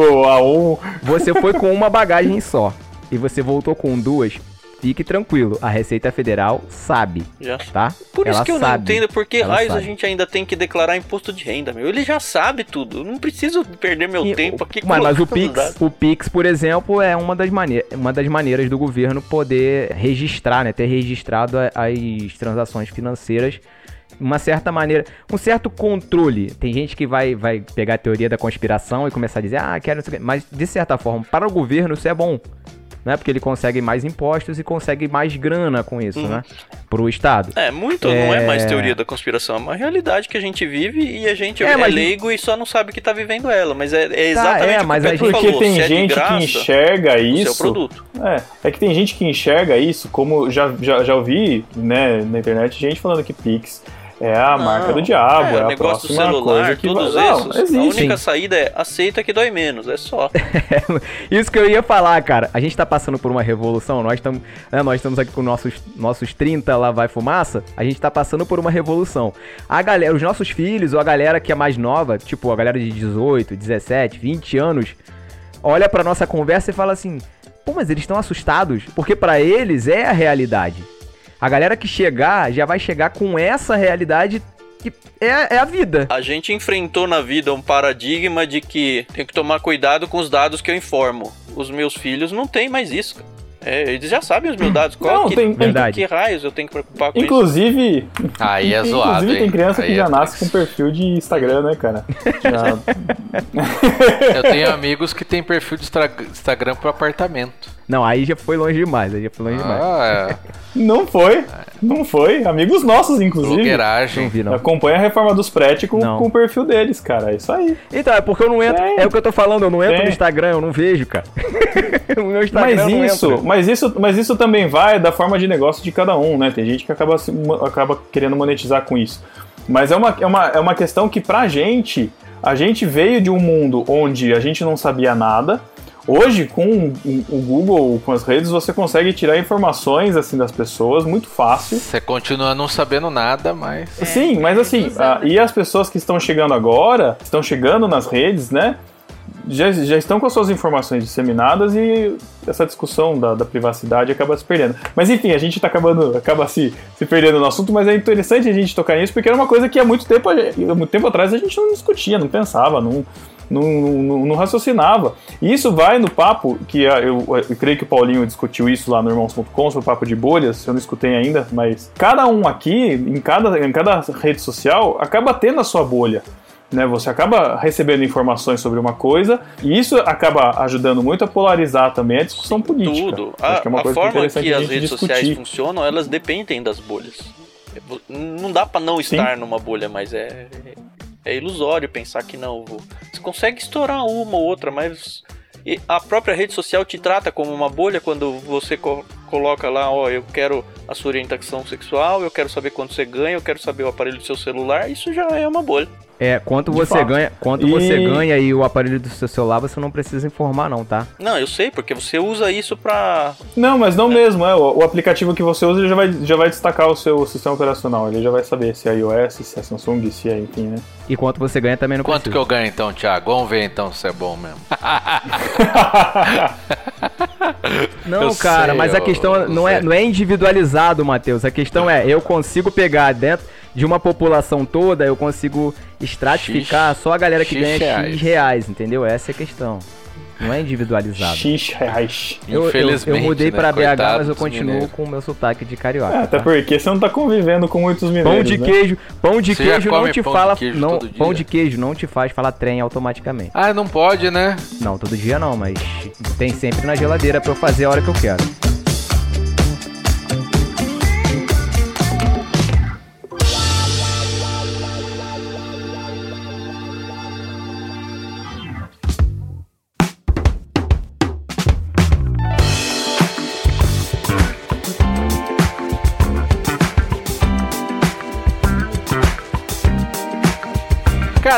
Gravar um podcast de veganismo, passado? Vamos, cara, eu topo fácil. Eu, Eu tenho, eu tenho muita dúvida, mas é que eu não. Só não já pode, é pode eu falar com ela quero. já? É, é que às vezes eu- minhas dúvidas são meio ofensivas. Já pode falar com ela já? disso. Pera aí. Mas, Eu acho que não são muito dúvidas, né, Matheus? Não, ela não se ofende, ela não se mas ofende, é uma não, ela- ela tá tendência, né? cozinha. A- a- até falando nesse último tempo, essa. Mas é um papo muito bom, cara. Eu acho É. que vira um, Eu acho que é podia um ser um episódio bom. só com os dois, o Matheus e a Sara. e ver o que que acontece. Cara, eu acho que assim, essa questão da saúde, né? Falando dos últimos anos, é outro negócio que eu acho que tá mudando também, né? É, passa pela parte de alimentação, dessa preocupação, é, preocupação com saúde. Eu, eu vejo mais isso. E detalhe, eu vejo isso na galera jovem. A molecada parece que é mais ligada nesse negócio. Tipo, pare... Não sei se é modinha também, mas tipo, vegano, vegetariano, tem uma preocupação que eu nessa idade, nessas idades assim, eu não tinha. Nem se A pensava. só queria jogar bola. É. É, jogar bola, se desse ia comer no McDonald's e acabou. E ah, comia em casa também, né? Essa questão do delivery, tipo, é, aplicativo para entrega de coisas. Cara, as coisas. Pra tudo. Aplicativo pra te levar do ponto A ao ponto É. B, cara. Isso era um inimaginável um tempo atrás. Hoje em dia as pessoas não estão mais querendo ter Exatamente. carro, tirar carro. e a molecada principalmente. A mole... O Matheus falando a molecada, cara. Putz, sou consigo... velho, cara. Eu consigo ver, eu consigo ver a costeleta assim? branca dele, assim, a É, o molecada. tio, Posso Ah, fazer, eu sou velho, cara. Mas, mas eu acho que Só isso. Matheus, eu, eu, Matheus acho- já é eu acho que 40 isso é mais. só uma tendência que muda de, de fase pra fase, sabe? E, e, assim, eu sei, eu sei da questão da Sara, que é, que é específica, mas eu, eu vejo que isso também acontece dentro da igreja, que é a tendência de você encontrar um nicho para se, se encontrar, para se localizar, para fazer parte de algo, né? Vocês quantos também na Netflix aí fica a indicação para assistir o- um documentário sobre terra- os terraplanistas e você vê claramente que são um grupo de pessoas tentando se enturmar.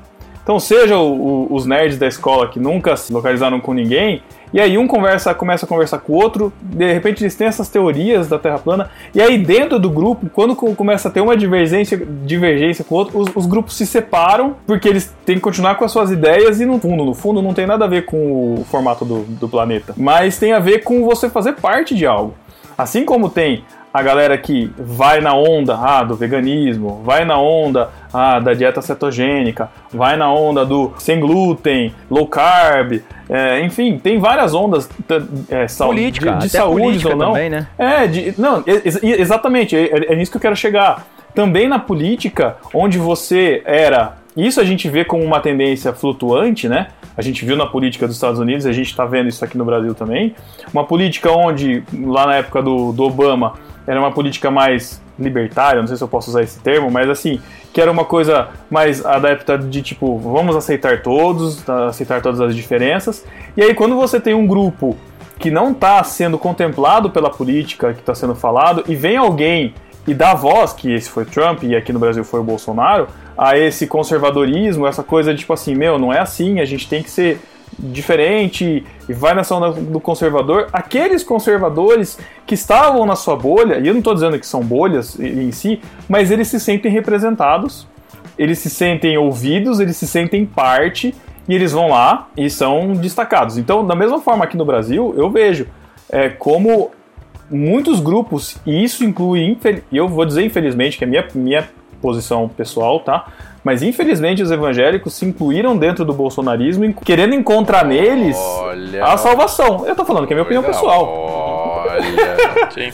Mas sim, Mas, ô, ô, Pedro, pegando um pouco esse gancho aí, não só de política, mas em tudo, é, com o advento da Nossa. internet e tudo. Aí caiu mais um fio do seu cabelo, cara. Ah, falar isso aí, mais um fio do cabelo. alguém mais velho Não, que O eu. mas é- advento da pela internet. A rede mundial de computadores. Isso. Mas é, uma coisa que é interessante de notar é que a velocidade das coisas elas estão aumentando assim drasticamente. E a gente que passou, eu passei dos 40, né, mas quem passou dos 30 já percebe isso claramente assim. A velocidade que as novidades surgem é cada vez mais intensa. E, e isso se- não só nas novidades, mas eu acho que isso se reflete em tudo, política, qualquer coisa que a gente colocou aqui. Porque da mesma forma que as pessoas acham seus nichos, acham suas bolhas, acham tudo, elas descartam isso muito fácil, muito fácil e cada vez mais rápido. Então, se hoje o low carb é alguma coisa, é, amanhã não vai ser mais. E aí daqui cinco anos não vai ser mais amanhã, vai ser se, se agora de manhã o low carb não é alguma coisa, à tarde já não vai ser mais e a coisa vai diminuindo cada vez mais. Onde estão hoje o pessoal do CrossFit, sabe? Quanto tempo reinou o, o, o, o Orkut para chegar no Facebook? Aí a- e a velocidade para sair do Facebook e entrar no Instagram. Agora veio o Clubhouse que você mesmo já tá colocando em xeque, se nem chegou já, tá, já não tá indo embora, sabe?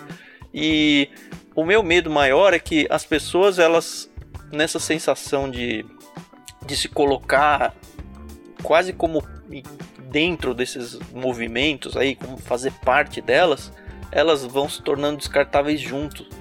E, e aí surge a questão de cancelamento na internet e tudo mais. Então, eu acho que isso é muito perigoso, principalmente para o cristão, porque em algum momento, se é que isso já não está acontecendo, isso vai começar a cair para teologia. Então, da mesma forma e que a pessoa abraça alguma coisa e, e quando ela abraça, parece que cada vez mais intenso, como se fosse aquela paixão adolescente que ah, eu conheci a menina semana passada e hoje eu morro por ela, sabe? Parece que isso se espalhou pela- por todas as idades e as pessoas hoje elas matam por causa do Bolsonaro ou do Lula, ou seja quem for, e passa o que quatro anos e você já percebe que Bolsonaro e Lula já não, não representam absolutamente nada. E isso em qualquer área.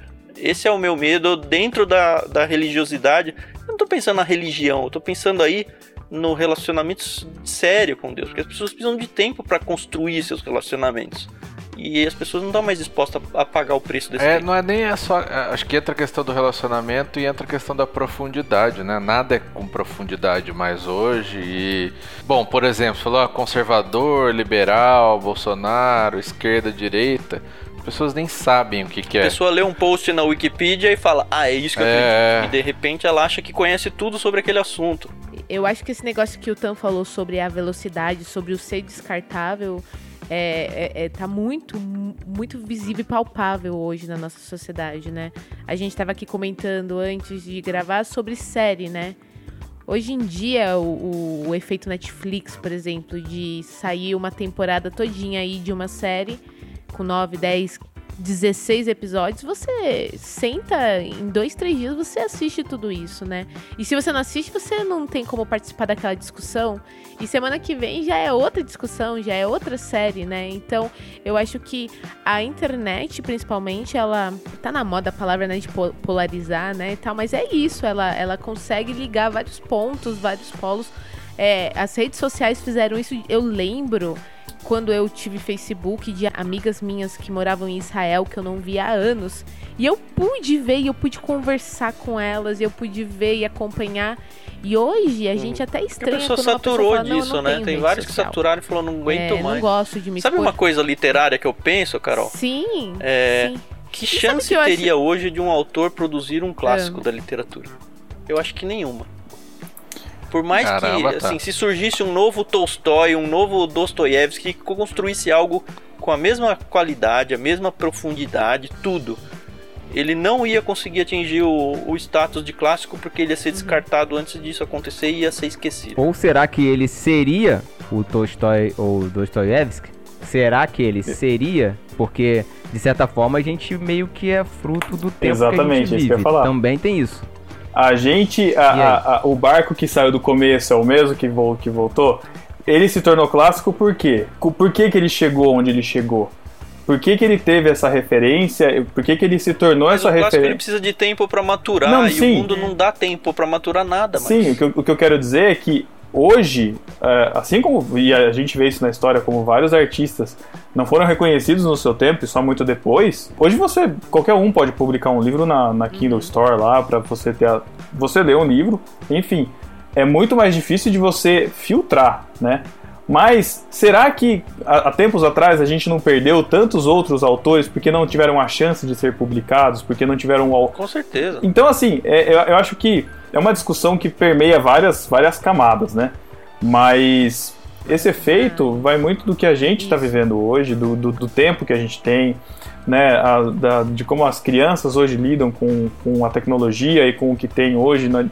É, é, é, muito louvável que, a gente, que vocês falaram no começo do plano Baby, para do Dictus, né, do, do cavalo marinho, para você ter alguma coisa para as crianças que não ficam em telas, porque hoje é muito difícil você deixar uma criança sem tela. O, o esforço é gigante, a gente não nem cogita, né? A gente não consegue pensar. Nossa. Mas é, é uma mudança que veio e a gente tem que aprender a lidar com essa mudança assim como nossos pais tiveram que aprender a lidar com a gente ligando o videogame na televisão e falando que dava problema na televisão, que era pra gente não ficar ligando na, na TV. Vai queimar a TV, exatamente. Era, hoje a gente vê, né? Muita é. coisa, mas é, a gente vê como, é, e como é importante fazer esse exercício, né? De olhar para trás e ver, nossa, como era antes, como é hoje o que eu pensava antes e como, como que tá isso hoje? O, o que mudou? O, o, quem, quem sou eu hoje? Né? Por que, que eu sou o que eu sou? E essas mudanças eu vejo, eu vejo nos meus pais. Meus pais eles ficam super contentes de ver no Facebook, como você falou, os amigos da, das épocas de antigamente e conversando, e vendo fotos. Olha só, ele trabalhou não sei onde, esse aqui é amigo que não sei. Sabe aquela conversa que fala, ah, você conhece o fulano, que é irmão de Ciclano, primo do Beltrano, que não sei o que lá. Hoje você pega o Facebook, ah, esse daqui que trabalhou comigo, eles mostram ali, sabe? Isso é a realidade Isso. deles pode não ser para nós. Exato. Por isso que eu falo que hoje. Mas vai ser a nossa no, num contexto um pouquinho Exato, diferente. vai ser diferente. E tá filhos. sendo diferente pro seu filho, tá sendo diferente pra, pra juventude de hoje, que eu nem sei se a gente pode se classificar como juventude mais, sei lá. Mas. A juventude é... de hoje, olha eu, velho. É, a juventude de hoje. É, já surgiu um pelinho aqui, branco. né? Mas, mas eu acho que é interessante a gente dis- discutir isso porque, como o Tan falou, as informações vêm muito rápido e a gente não tem tempo de processar. Tanto na questão política, é, que a gente acabou não abordando tanto, mas eu acho que é um exercício. A gente precisa fazer um exercício de ver. é, a gente aprende na igreja, a gente, a gente aprende com a palavra, que a palavra de Deus não, não, não muda, a palavra de Deus não passa. O que a gente tá, o que está acontecendo, né? é, será que a gente está idolatrando, como o Thiago falou, a gente está idolatrando as redes sociais? Será que a gente está idolatrando políticos? Será que a gente está idolatrando perfis de Instagram, subcelebridades? Será que a gente está idolatrando Celebridades cristãs. Sim. A gente conversou com o Igor Miguel isso hoje, assim. Tem vários que eu tenho medo que a pessoa vai cair da festa e de repente a pessoa, o líder que ela segue aí, o- cair também. E até que Aí, ponto a gente- minha fé nele, sabe? Não, e até que ponto a gente mesmo, assim, a, a gente conversando aqui com a Carol em off, né, falando do marido dela, nossa, você está conversando com o Thiago Ibrahim. "Pff, quem que é Thiago Ibrahim, né, cara? Não, mas tipo assim, o que eu tô querendo dizer é que assim, a, a, a, a gente, a, a gente acaba colocando um peso em cima de personalidades, em cima de pessoas que têm muitos seguidores, e quando essa pessoa comete um erro, comete um pecado, ao mesmo tempo vem o cancelamento. As pessoas hoje, né, como a gente vive num mundo essencialmente virtual, as pessoas viraram simplesmente textos, simplesmente menções. Elas não estão despersonalizando. As pessoas não são mais pessoas. Elas são uma arroba, elas são um- uma, um- uma sequência de letras, né? Como, como eu, eu vou gostar de citar agora, assim como em Matrix, no Matrix 2, o Neo tá conversando lá com o programa que está sendo descartado e ele fala que ele tem uma esposa e o Neo fala, mas você é um programa, é, como você sabe o que é amor? Ele fala assim, amor é uma palavra, namoro é um texto, né? E nesse texto você sabe o que, o que significa. Ele pode não saber, ele não pode não saber a relação do que é o amor, mas ele sabe o que significa. Ao mesmo tempo, a gente está fazendo o processo contrário com as pessoas. A gente está transformando pessoas em letras, pessoas e a gente não está medindo os esforços de quem milita ou de quem fala do alcance do que a gente está fazendo. A gente tem que voltar a enxergar pessoas como pessoas, como um contexto, como uma vida, com uma mente, como um espírito. E saber que a gente é igreja, a gente é corpo, a gente precisa lutar para que esse corpo continue unido, independente do que o presidente está falando, independente do que o cara que estava preso por corrupção e foi solto, e agora já não, já não se classifica mais como, como corrupto ou não, enfim. A questão é, quem somos nós hoje? O que estamos fazendo? Né? O que a gente está aprendendo? De onde a gente está tirando toda essa informação? E o que me preocupa é que hora que a gente vai parar para gastar meia hora de oração, uma hora de leitura bíblica, é, parar para ver um pôr do sol, um nascer do sol, para pegar uma poesia de quatro, oito linhas e gastar meia hora nela pensando no seu significado e, e tentando trazer isso, não cabe mais. E principalmente nesse tempo que a gente está vivendo, né? A gente está vivendo um tempo que daqui a 30, 40 anos, né? Daqui a 20, 30 anos, a gente vai contar. É um tempo totalmente diferente e que eu acho que ninguém aqui queria e nem imaginava que fosse passar por esse tempo Uhum. que a gente está passando. Aqui, por exemplo, em, em BH, a gente está na fase roxa agora. O prefeito, a partir de amanhã, quarta-feira, ele implementou a fase roxa que praticamente ninguém pode sair de casa Uhum. porque não tem mais leito de UTI para receber ninguém que precise. E Eu tenho ele- pessoas principalmente que nesse- morreram na fila da UTI. Principalmente podia- nesse momento a gente vai precisar parar um pouquinho, respirar um pouquinho, porque senão, cara, a gente já tá um ano dentro de casa, preso praticamente. Daqui a pouco a cabeça não aguenta mais, é, é- é crise de ansiedade, Desculpa. Thiago, só pra gente contextualizar, Fala, a gente fala. tá no, em- aqui nesse momento gravando em março de 2021, né? A gente tá entrando, completando um ano de pandemia, entrando na pior fase da pandemia no país e é, vários sistemas de saúde de várias cidades estão entrando em colapso porque não tem leito, apesar de a doença não ser uma coisa que é visível, onde você vê as pessoas passando mal, mas ela está levando muitas pessoas à hospitalização, elas estão com variantes muito mais é, infecciosas, Agressivo. muito mais agressivas, que exigem internação, é, não só de pessoas mais velhas, mas muitas pessoas muito novas estão sendo internadas, e por conta disso os leitos estão ficando lotados, e quando você não tem leito disponível para quem precisa, pessoas que não estão com Covid morrem porque não tem atendimento médico. E eu tô, eu tô falando isso é, porque eu tenho pensado muito isso na, durante a pandemia. A gente tem que ser mais intencional na maneira como a gente lida com a vida. A gente tem, a gente tem que ter mais atenção com o dia, nosso dia a dia. É óbvio que a gente não é perfeito, óbvio que a gente vai se deixar levar pelas situações, nós somos seres humanos. Mas a gente precisa ser mais intencional. É, leitura é um hábito que vai ajudar muito a você desligar de- dessa coisa né? louca que Não a gente vive. Desligar. Eu tô falando isso, cara, porque assim, o meu trabalho me obriga a que eu tenha que saber de tudo. O meu trabalho é, é assim.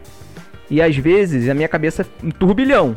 Se não parar, se não respirar, se não pensar e desligar, chega uma hora, cara, que não, não dá não. Chega uma hora que o pino bate e aí que a gente começa a ter um monte de problemas psicológicos, começa a ter crise de ansiedade. Né? Graças a Deus, não tô, tô falando isso porque eu tô vivendo isso não. Eu tô falando que se não, Não, se a muita gente não gente cuidar, vivendo, Thiago. Sim. Muita É. gente vivendo isso agora. É um momento da gente, da gente cuidar, da gente né, prestar atenção, pedir ajuda quando precisar, é, quando, quando não estiver dando conta, pedir ajuda, porque mesmo que a gente esteja dentro de casa, né, sozinho, dentro de quatro paredes, mas a gente, por exemplo, a gente tem.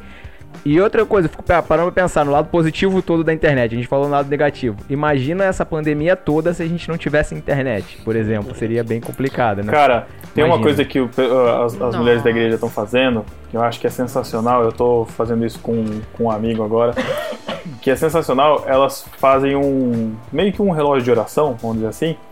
E durante uma semana elas fazem não um relógio de oração, mas um como se fosse um amigo secreto de oração. Muito Elas- pentecostal o existe relógio de uns- oração, hein?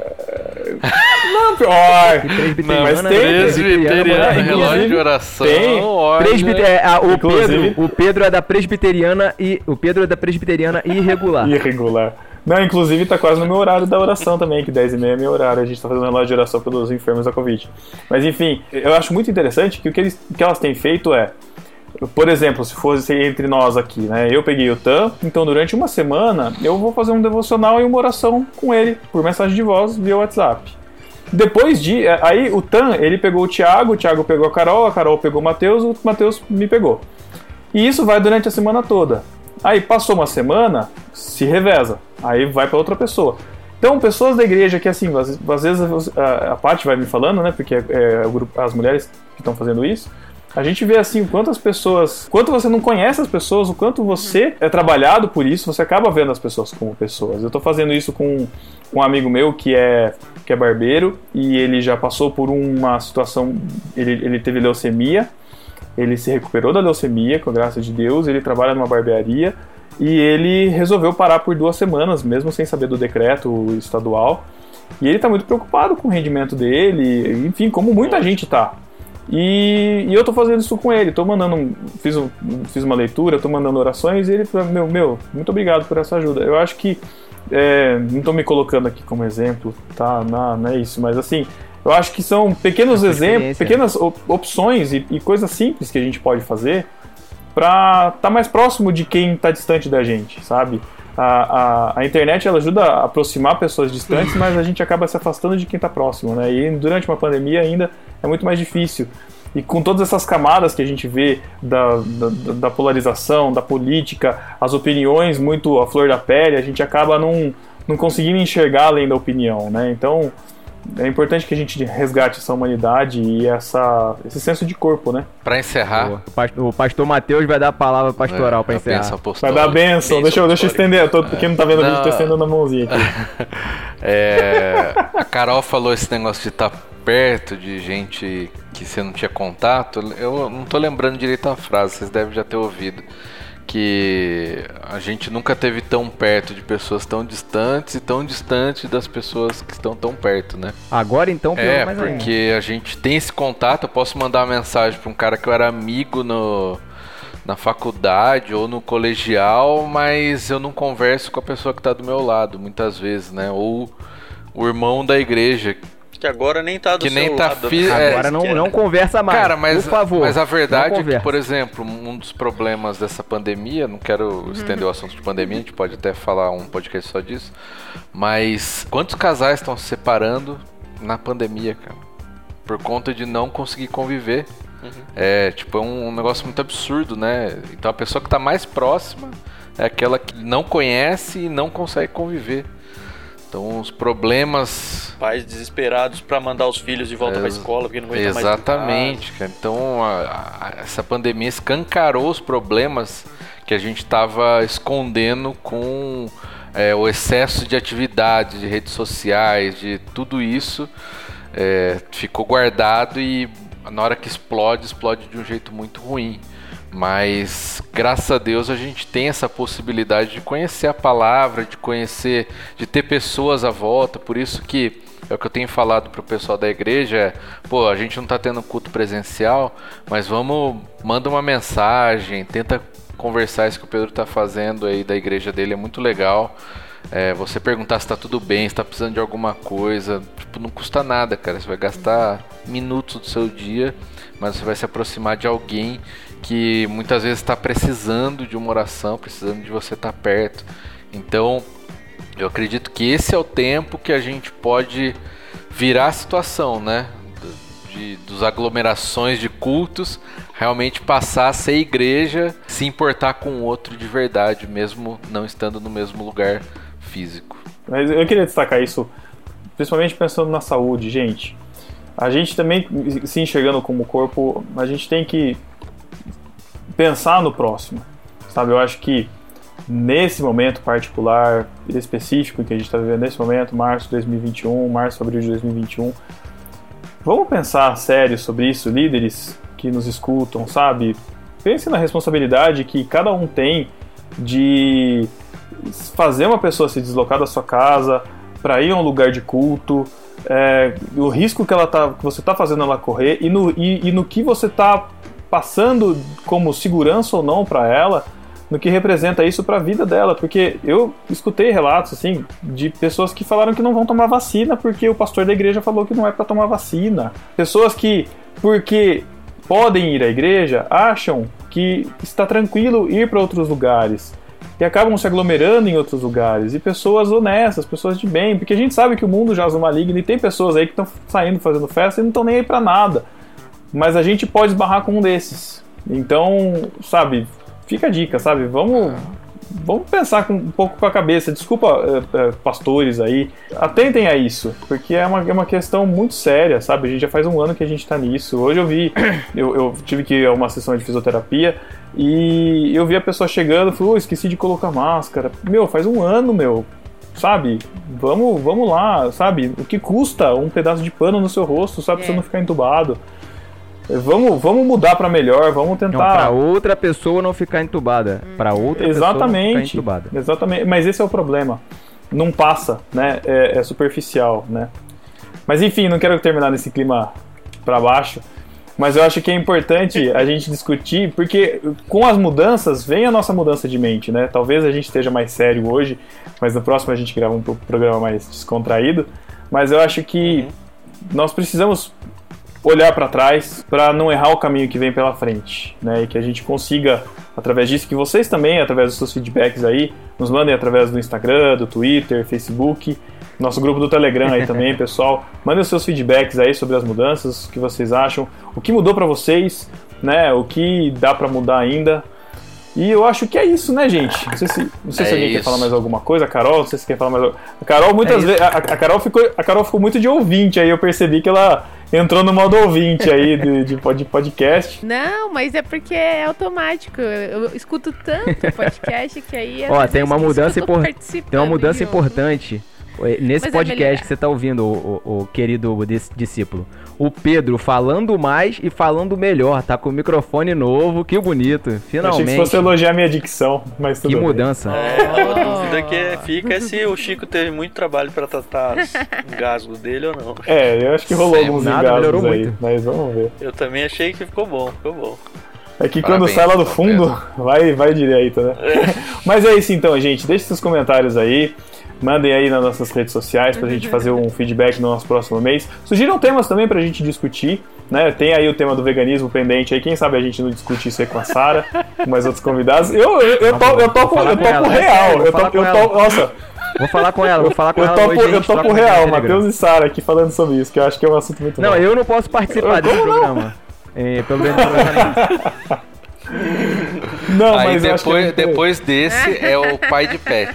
Pai e mãe de pet. É um assunto também que é- É, aí eu posso. Aí eu posso também participar. tem algumas dúvidas. É, Algumas dúvidas é bom. A cara do Matheus nesse momento é impagável. Então é isso. Se você também quer que a gente transmita isso daí, também deixa o seu feedback aí, que você pode ver a nossa gravação ao vivo aqui, ver as nossas conversas paralelas, enfim. Quem sabe não rende alguma coisa aí. Mas é isso então. Pois é. Carol, Tan, É, eu queria. fala aí, Tan. Tem três feeds que você é discípulo, né? Pra usar o termo. Por favor. Tem A gente é, falou né? mar, a gente falou você- cavalo marinho, a gente tá, né? Não, não- custa falar É, discípulo, já tá, né? É NB aqui, né? Exatamente. NB Roots. Tem três feeds que você, discípulo, tem que ter aí no seu aplicativo de podcast, hein? No Barquinho, Ictus Podcast, Leitura Bíblica Comentada, hein? Isso aí, então É isso. vão estar aí também isso. nas descrições, a gente manda nas postagens também para você assinar esses feeds. Fiquem ligados nas novidades do Ictus aí. Bom, então é isso e até o final do próximo mês. Valeu, galera. É, Tchau. Falou, galera. Foi muito bom estar aqui de novo. Vida longa, NB. Isso aí, pessoal. A gente se vê no. A gente se ouve no próximo episódio. Tchau. Fala de novo, mas. Cada vez pior. Dá uma opção, Dá uma opção pro, Ruela. Ti- pro Chico, dá uma opção pro Chico que ficou muito, ficou muito pra cima. É, deu uma um falhada, mais pra né? baixo. Não, ficou. Tchau. Tchau. Tchau. Esse, é esse tchau aí. Esse tchau aí.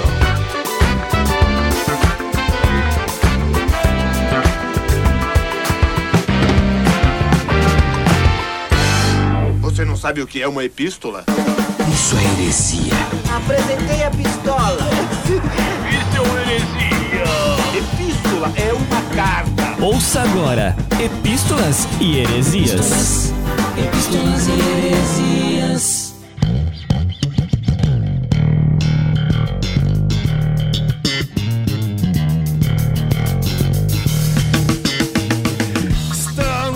Leitura das epístolas e heresias do podcast número 131. Hashtag volta NB, falando sobre Natal, Thiago. Quanto tempo que já foi o Natal, não é verdade? Quanto tempo, exatamente. E quanto tempo também que não tem epístolas e heresias, né, cara? É verdade, cara. A gente prometeu que voltaria e estamos voltando com tudo, até mesmo com as epístolas. É, e lembrando que só tem epístolas se tiver participação dos nossos discípulos, se eles interagirem com a gente, né? Se eles mandarem feedback pra gente. Exatamente. Se não tiver, não tem motivo nenhum de, de, de ter isso aqui. Exatamente. Então, se você que é discípulo, gosta do No Barquinho, participou aí da, da hashtag VoltaNB, quiser que a gente continue aqui, então, ó, faz o seguinte. Você entra nas nossas redes sociais, pode ser Twitter, Instagram, arroba no barquinho, nas, nas duas plataformas. Se você quer ter o seu comentário lido aqui, você vai comentar lá no site, no barquinho.com, na postagem do nosso podcast, ou então vai mandar um direct ou, uma post ou comentar na postagem do Instagram, tá ok? Que é mais fácil da gente poder rastrear e a gente vai comentar aqui os nossos discípulos desocupados, os, uh, o que você tem para dizer, ou você pode mandar e-mail também, podcast.nobarquinho.com. E onde que os nossos discípulos também podem nos ouvir, Thiago? Bom, nos agregadores de podcast, através do nosso feed, é só buscar por No Barquinho ou nas plataformas de streaming. Procura na sua plataforma de streaming favorita, lá também por No Barquinho. E lembre-se sempre de seguir a gente por lá, porque isso ajuda também, né? E compartilhar também aqueles episódios que você curtir. Só lembrando que é plataforma de streaming de áudio, tá, gente? Não vai digitar no, no barquinho no Netflix que a gente não vai estar tá lá, não. Ainda não, quem sabe um dia. e, no YouTube, e no YouTube também não, por enquanto.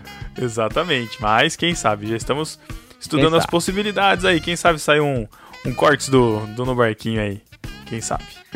Mas vamos lá então, começando aqui com o discípulo desocupado. No nosso site, o discípulo desocupado que comentou primeiro foi o Daniel Saz, o nosso querido Daniel Saz, nosso vitrineiro, no, nosso casado pelo No Barquinho, que escreveu: Mas rapaz, não é que 2020 não para de surpreender? Foi o último podcast do ano que a gente lançou, né? E, e acho que o segundo do ano de 2020 também. Então tá aí o Saz, nosso discípulo de, desocupado. Desse ano que vai ficar marcado para sempre em nossas vidas. Não só esse ano, pelo jeito, mas enfim. E no Instagram tivemos a o, o Vana Leandro, acho que é A, né? Ou, ou é perfil de casal, não sei.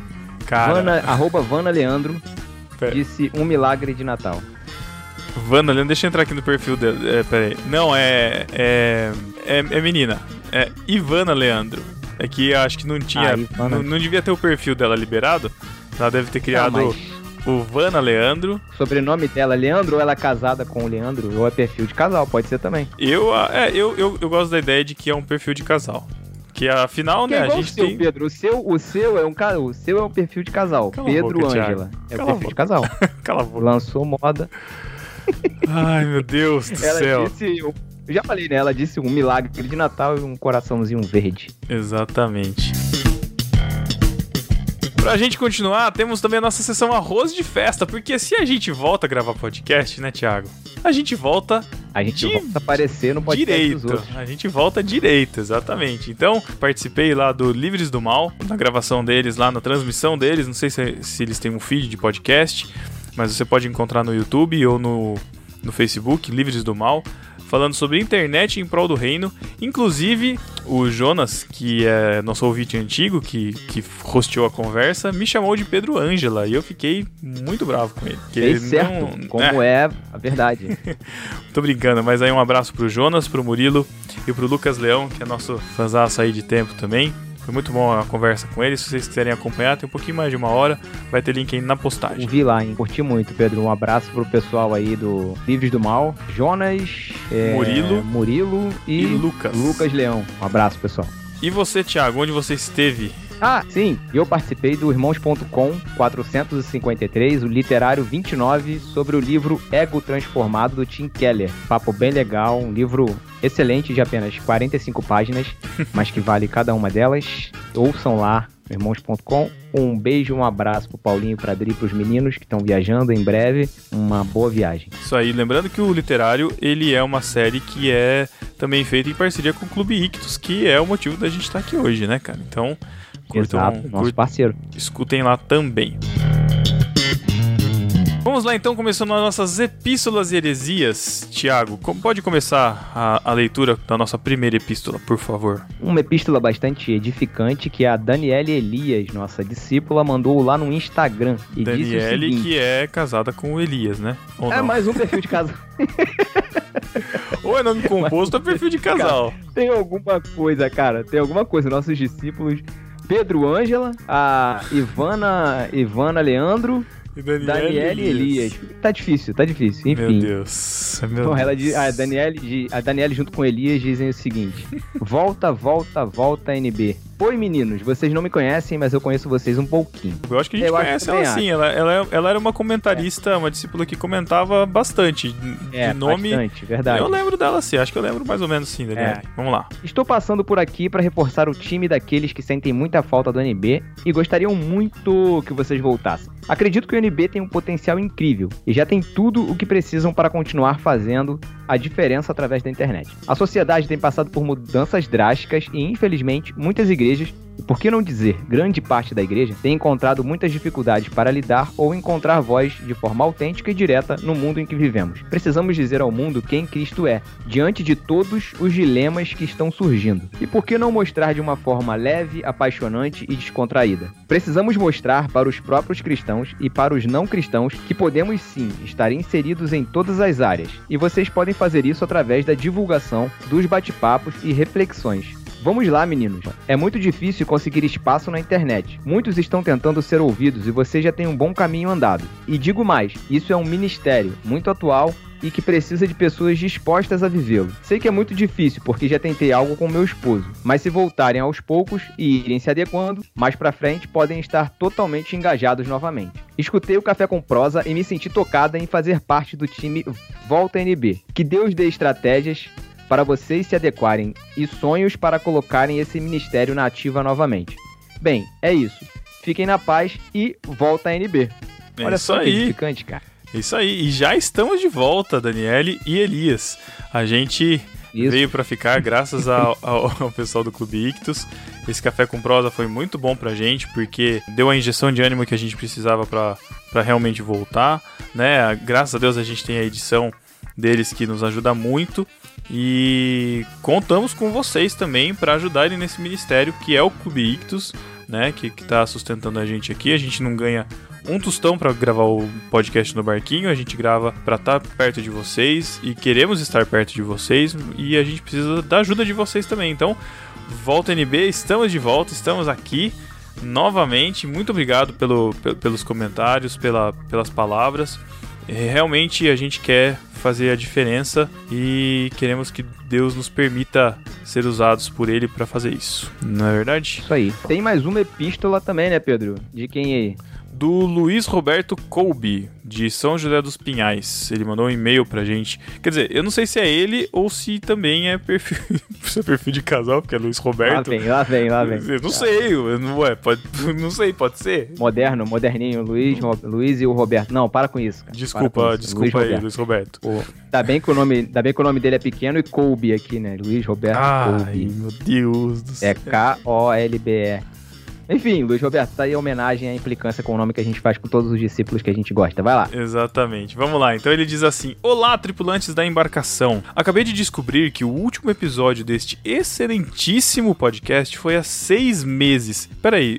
as- Mas não faz seis meses. De quando que é esse e-mail, Thiago? Esse meio é de dois. Esse meio, cara, é de 2018. O quê?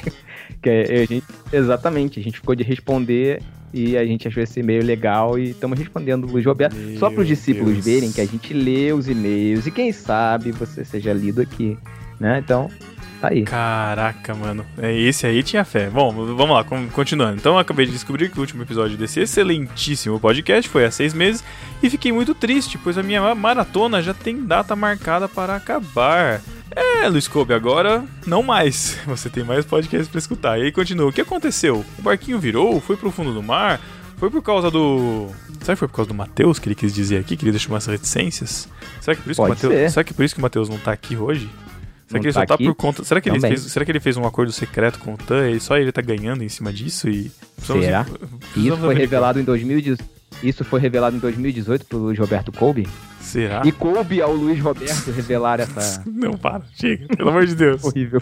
Ai, senhor. Bom, e aí continua. E quanto ao WhatsApp? Envie mensagem, mas o número é de outra pessoa que nem conhece o no barquinho. no mais, mandem notícias. Cara, não sei se vocês lembram, mas a gente tinha um número de WhatsApp, né? Na, nesses 2018 pra trás que era acho que uma lista de transmissão que a gente fazia para divulgar, né, quando os podcasts saíam, que era um número que o Matheus tinha, né, de uma linha a mais que ele tinha, que provavelmente foi pro saco já, e outra pessoa que tá com esse em posse do número. Imagina a quantidade de pessoas que estão fazendo maratona do no barquinho e estão entrando em contato com essa pessoa. Essa pessoa deve nos odiar. Eu só espero que ele tenha virado um ouvinte do No Barquinho, né? Então, se o número do o antigo do No Barquinho pertence a você, manda o seu feedback aqui pra gente. E se vocês ainda têm o número do podcast no Barquinho antigo, mandem links pra esse número pra pessoa escutar. Fica a missão. O... Ô Luiz Roberto, eu quero dizer que você. Seu e-mail tá aqui só por causa dessa revelação que você fez. Não, coitado, ah, não, fez, não, faz a parte gente porque... lembrar desse tempo aqui do, do WhatsApp. Sim, não, mas muito, muita gente fazia essas perguntas, muita gente queria saber desde quando que, quando que a gente ia voltar, se a gente ia voltar, enfim, estamos voltando. Já, já tem podcast em toda a última sexta-feira do mês vai ter podcast no barquinho. Se vocês pressionarem aí o TAM, pode ser que tenham mais de um por mês, quem sabe. Vão incentivando a gente aí. E agora a gente vai para aquela sessão onde quem é discípulo bom e fiel, que no pouco foi fiel, no muito a gente vai recompensar. E vai recompensar com o que, Thiago? A gente vai recompensar com um momento especial em que o gordinho mais querido do No Barquinho tira a sua máscara nesse momento de pandemia e, mesmo à distância, coloca a mãozinha nos lábios e manda com muito carinho um beijinho do Mateus totalmente higienizado para os nossos discípulos. Ai, que nojo, cara. Mesmo sem esterilizado, higienizado. Um beijo do Mateus para você. Só para você.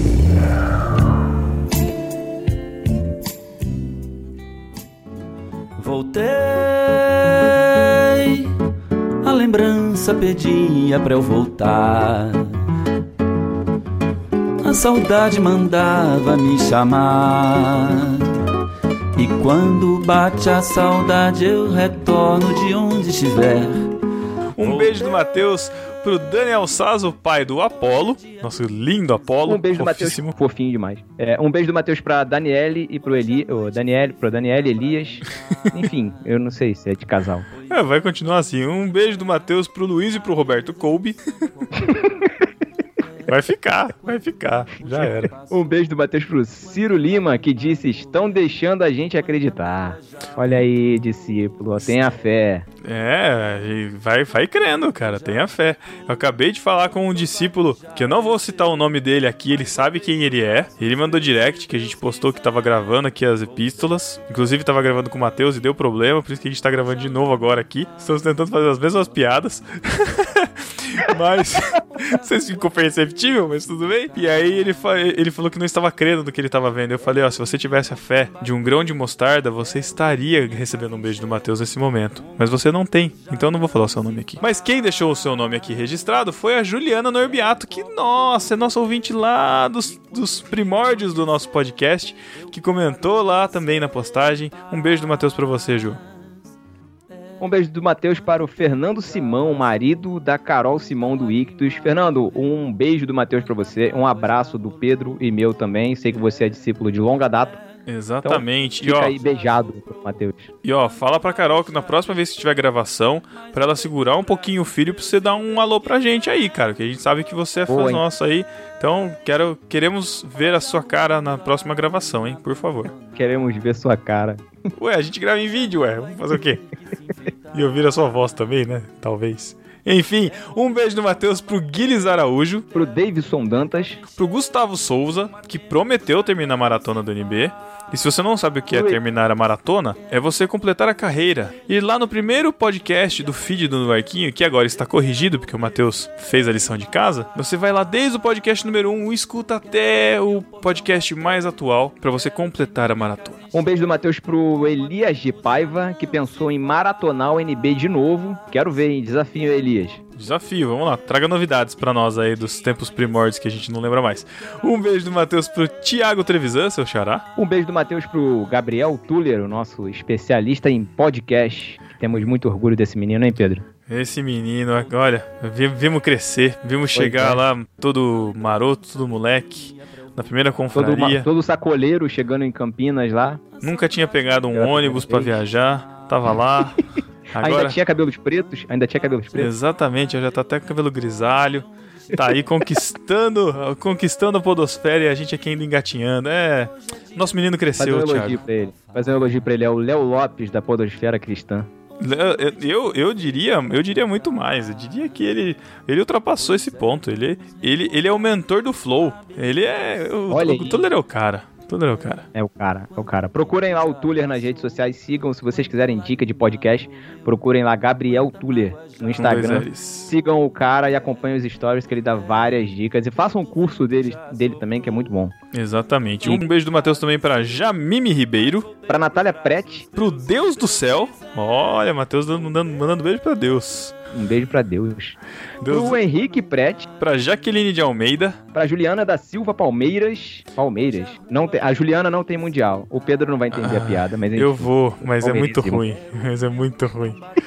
Aff, um beijo pro Dedê e Keika. Esse eu acho que com certeza é perfil de casal. Não, é esse né? aí. Esse aí é. um beijo do Matheus, um beijo do Matheus pra Pati Tenente, que de repente ela é casada com o Tenente, eles fizeram um perfil Ai, juntos. Será? Eu acho que ela quer se aproveitar do momento atual e conseguir algum benefício militar aí, quem sabe? Não tem benefício não, tá ok? Meu Deus do céu. Um beijo do Matheus pro Gabriel Luiz. Pra Camila França, a mãe do Apolo. Exatamente. Um beijo do Matheus pro Samuel Alves. Pro Lucas Leão, do Livres do Mal, que eu chamaria de Leão Lucas. Ele seria, de repente, o cara que faria as fofocas do mundo gospel. Seria bem legal, Leão Lucas. Nossa, mano do céu. Só contar o mico do, do, do Lucas aqui em rede nacional aqui para todos os ouvintes do nosso Brasil e além mar. Para os nossos ouvintes do Japão também que nos escutam. O Lucas Leão, ele é do, lá do Livros do Mal, que foi o podcast que eu participei. E a galera de lá contou que primeira vez que ele ganha, recebeu um beijo do Matheus aqui no, no barquinho, ele chegou pros amigos dele na igreja todo alegrão e tal, e a galera falou, nossa, por que, que o Lucas tá feliz, né? Aí ele chegou e falou, ah, porque eu ganhei um beijo do Matheus. e a galera não entendeu nada. Falou, mas o que, que esse cara tá falando? Tá ganhando um beijo do Matheus. Ele chegou na reunião dos irmãos que não conhecem o no barquinho, não tem o contexto de nada. Chegou no meio da reunião na Exatamente. igreja, assim, dos irmãos, falou: tô feliz que eu ganhei um beijo do. Foi lá na frente, pegou o microfone, aí falou. Foi "Tô contar a feliz, bênção, quero né? agradecer a Deus, a contar a bênção, que eu recebi. Eu recebi uma bênção. Ganhei um beijo do Matheus, agradeço a oportunidade, em nome de Jesus. As irmãs ficaram sem entender. Então tá aí mais um beijo do Matheus pra você, Lucas. Um beijo do Matheus também pro Thiago André Monteiro, pra Carol Simão, do Clube Ictus, que nos permitem estar aqui nesse momento, que gravaram com a gente esse podcast. Muito obrigado por vocês na nossa vida. Um beijo do Matheus pra vocês. Um beijo do Matheus pro Chico Gabriel, o nosso editor. Editou esse programa que você tá escutando agora. E também um beijo do Matheus para todos os discípulos ingratos que não participam, que não comentam, que não repostam nos stories do Instagram o podcast que você, o podcast no barquinho que você está escutando no seu Spotify, no seu Deezer, no seu Apple Podcasts, no seu Pocket Casts, onde mais você escute, compartilhe, participe, faça com que nós conheçamos a sua pessoa. Deixe de ser um discípulo ingrato, venha ser um discípulo fiel. Então é isso, né, Tiago? Se você quiser mandar a sua epístola, seu e-mail, seu comentário, mande na postagem do Instagram, ou então no direct nosso, ou então por e-mail, ou marca a gente aí que a gente dá um jeito de ver o seu comentário e você vai aparecer aqui daqui um mês, certo? Repete o e-mail, repete o e-mail aí. podcast@nobarquinho.com. Repita. Não vem com isso de novo, não. Você é idiota. Vamos embora. Falou, gente. Muito obrigado e até daqui o próximo mês. Valeu, galera. Tchau. Eu quero adormecer em paz.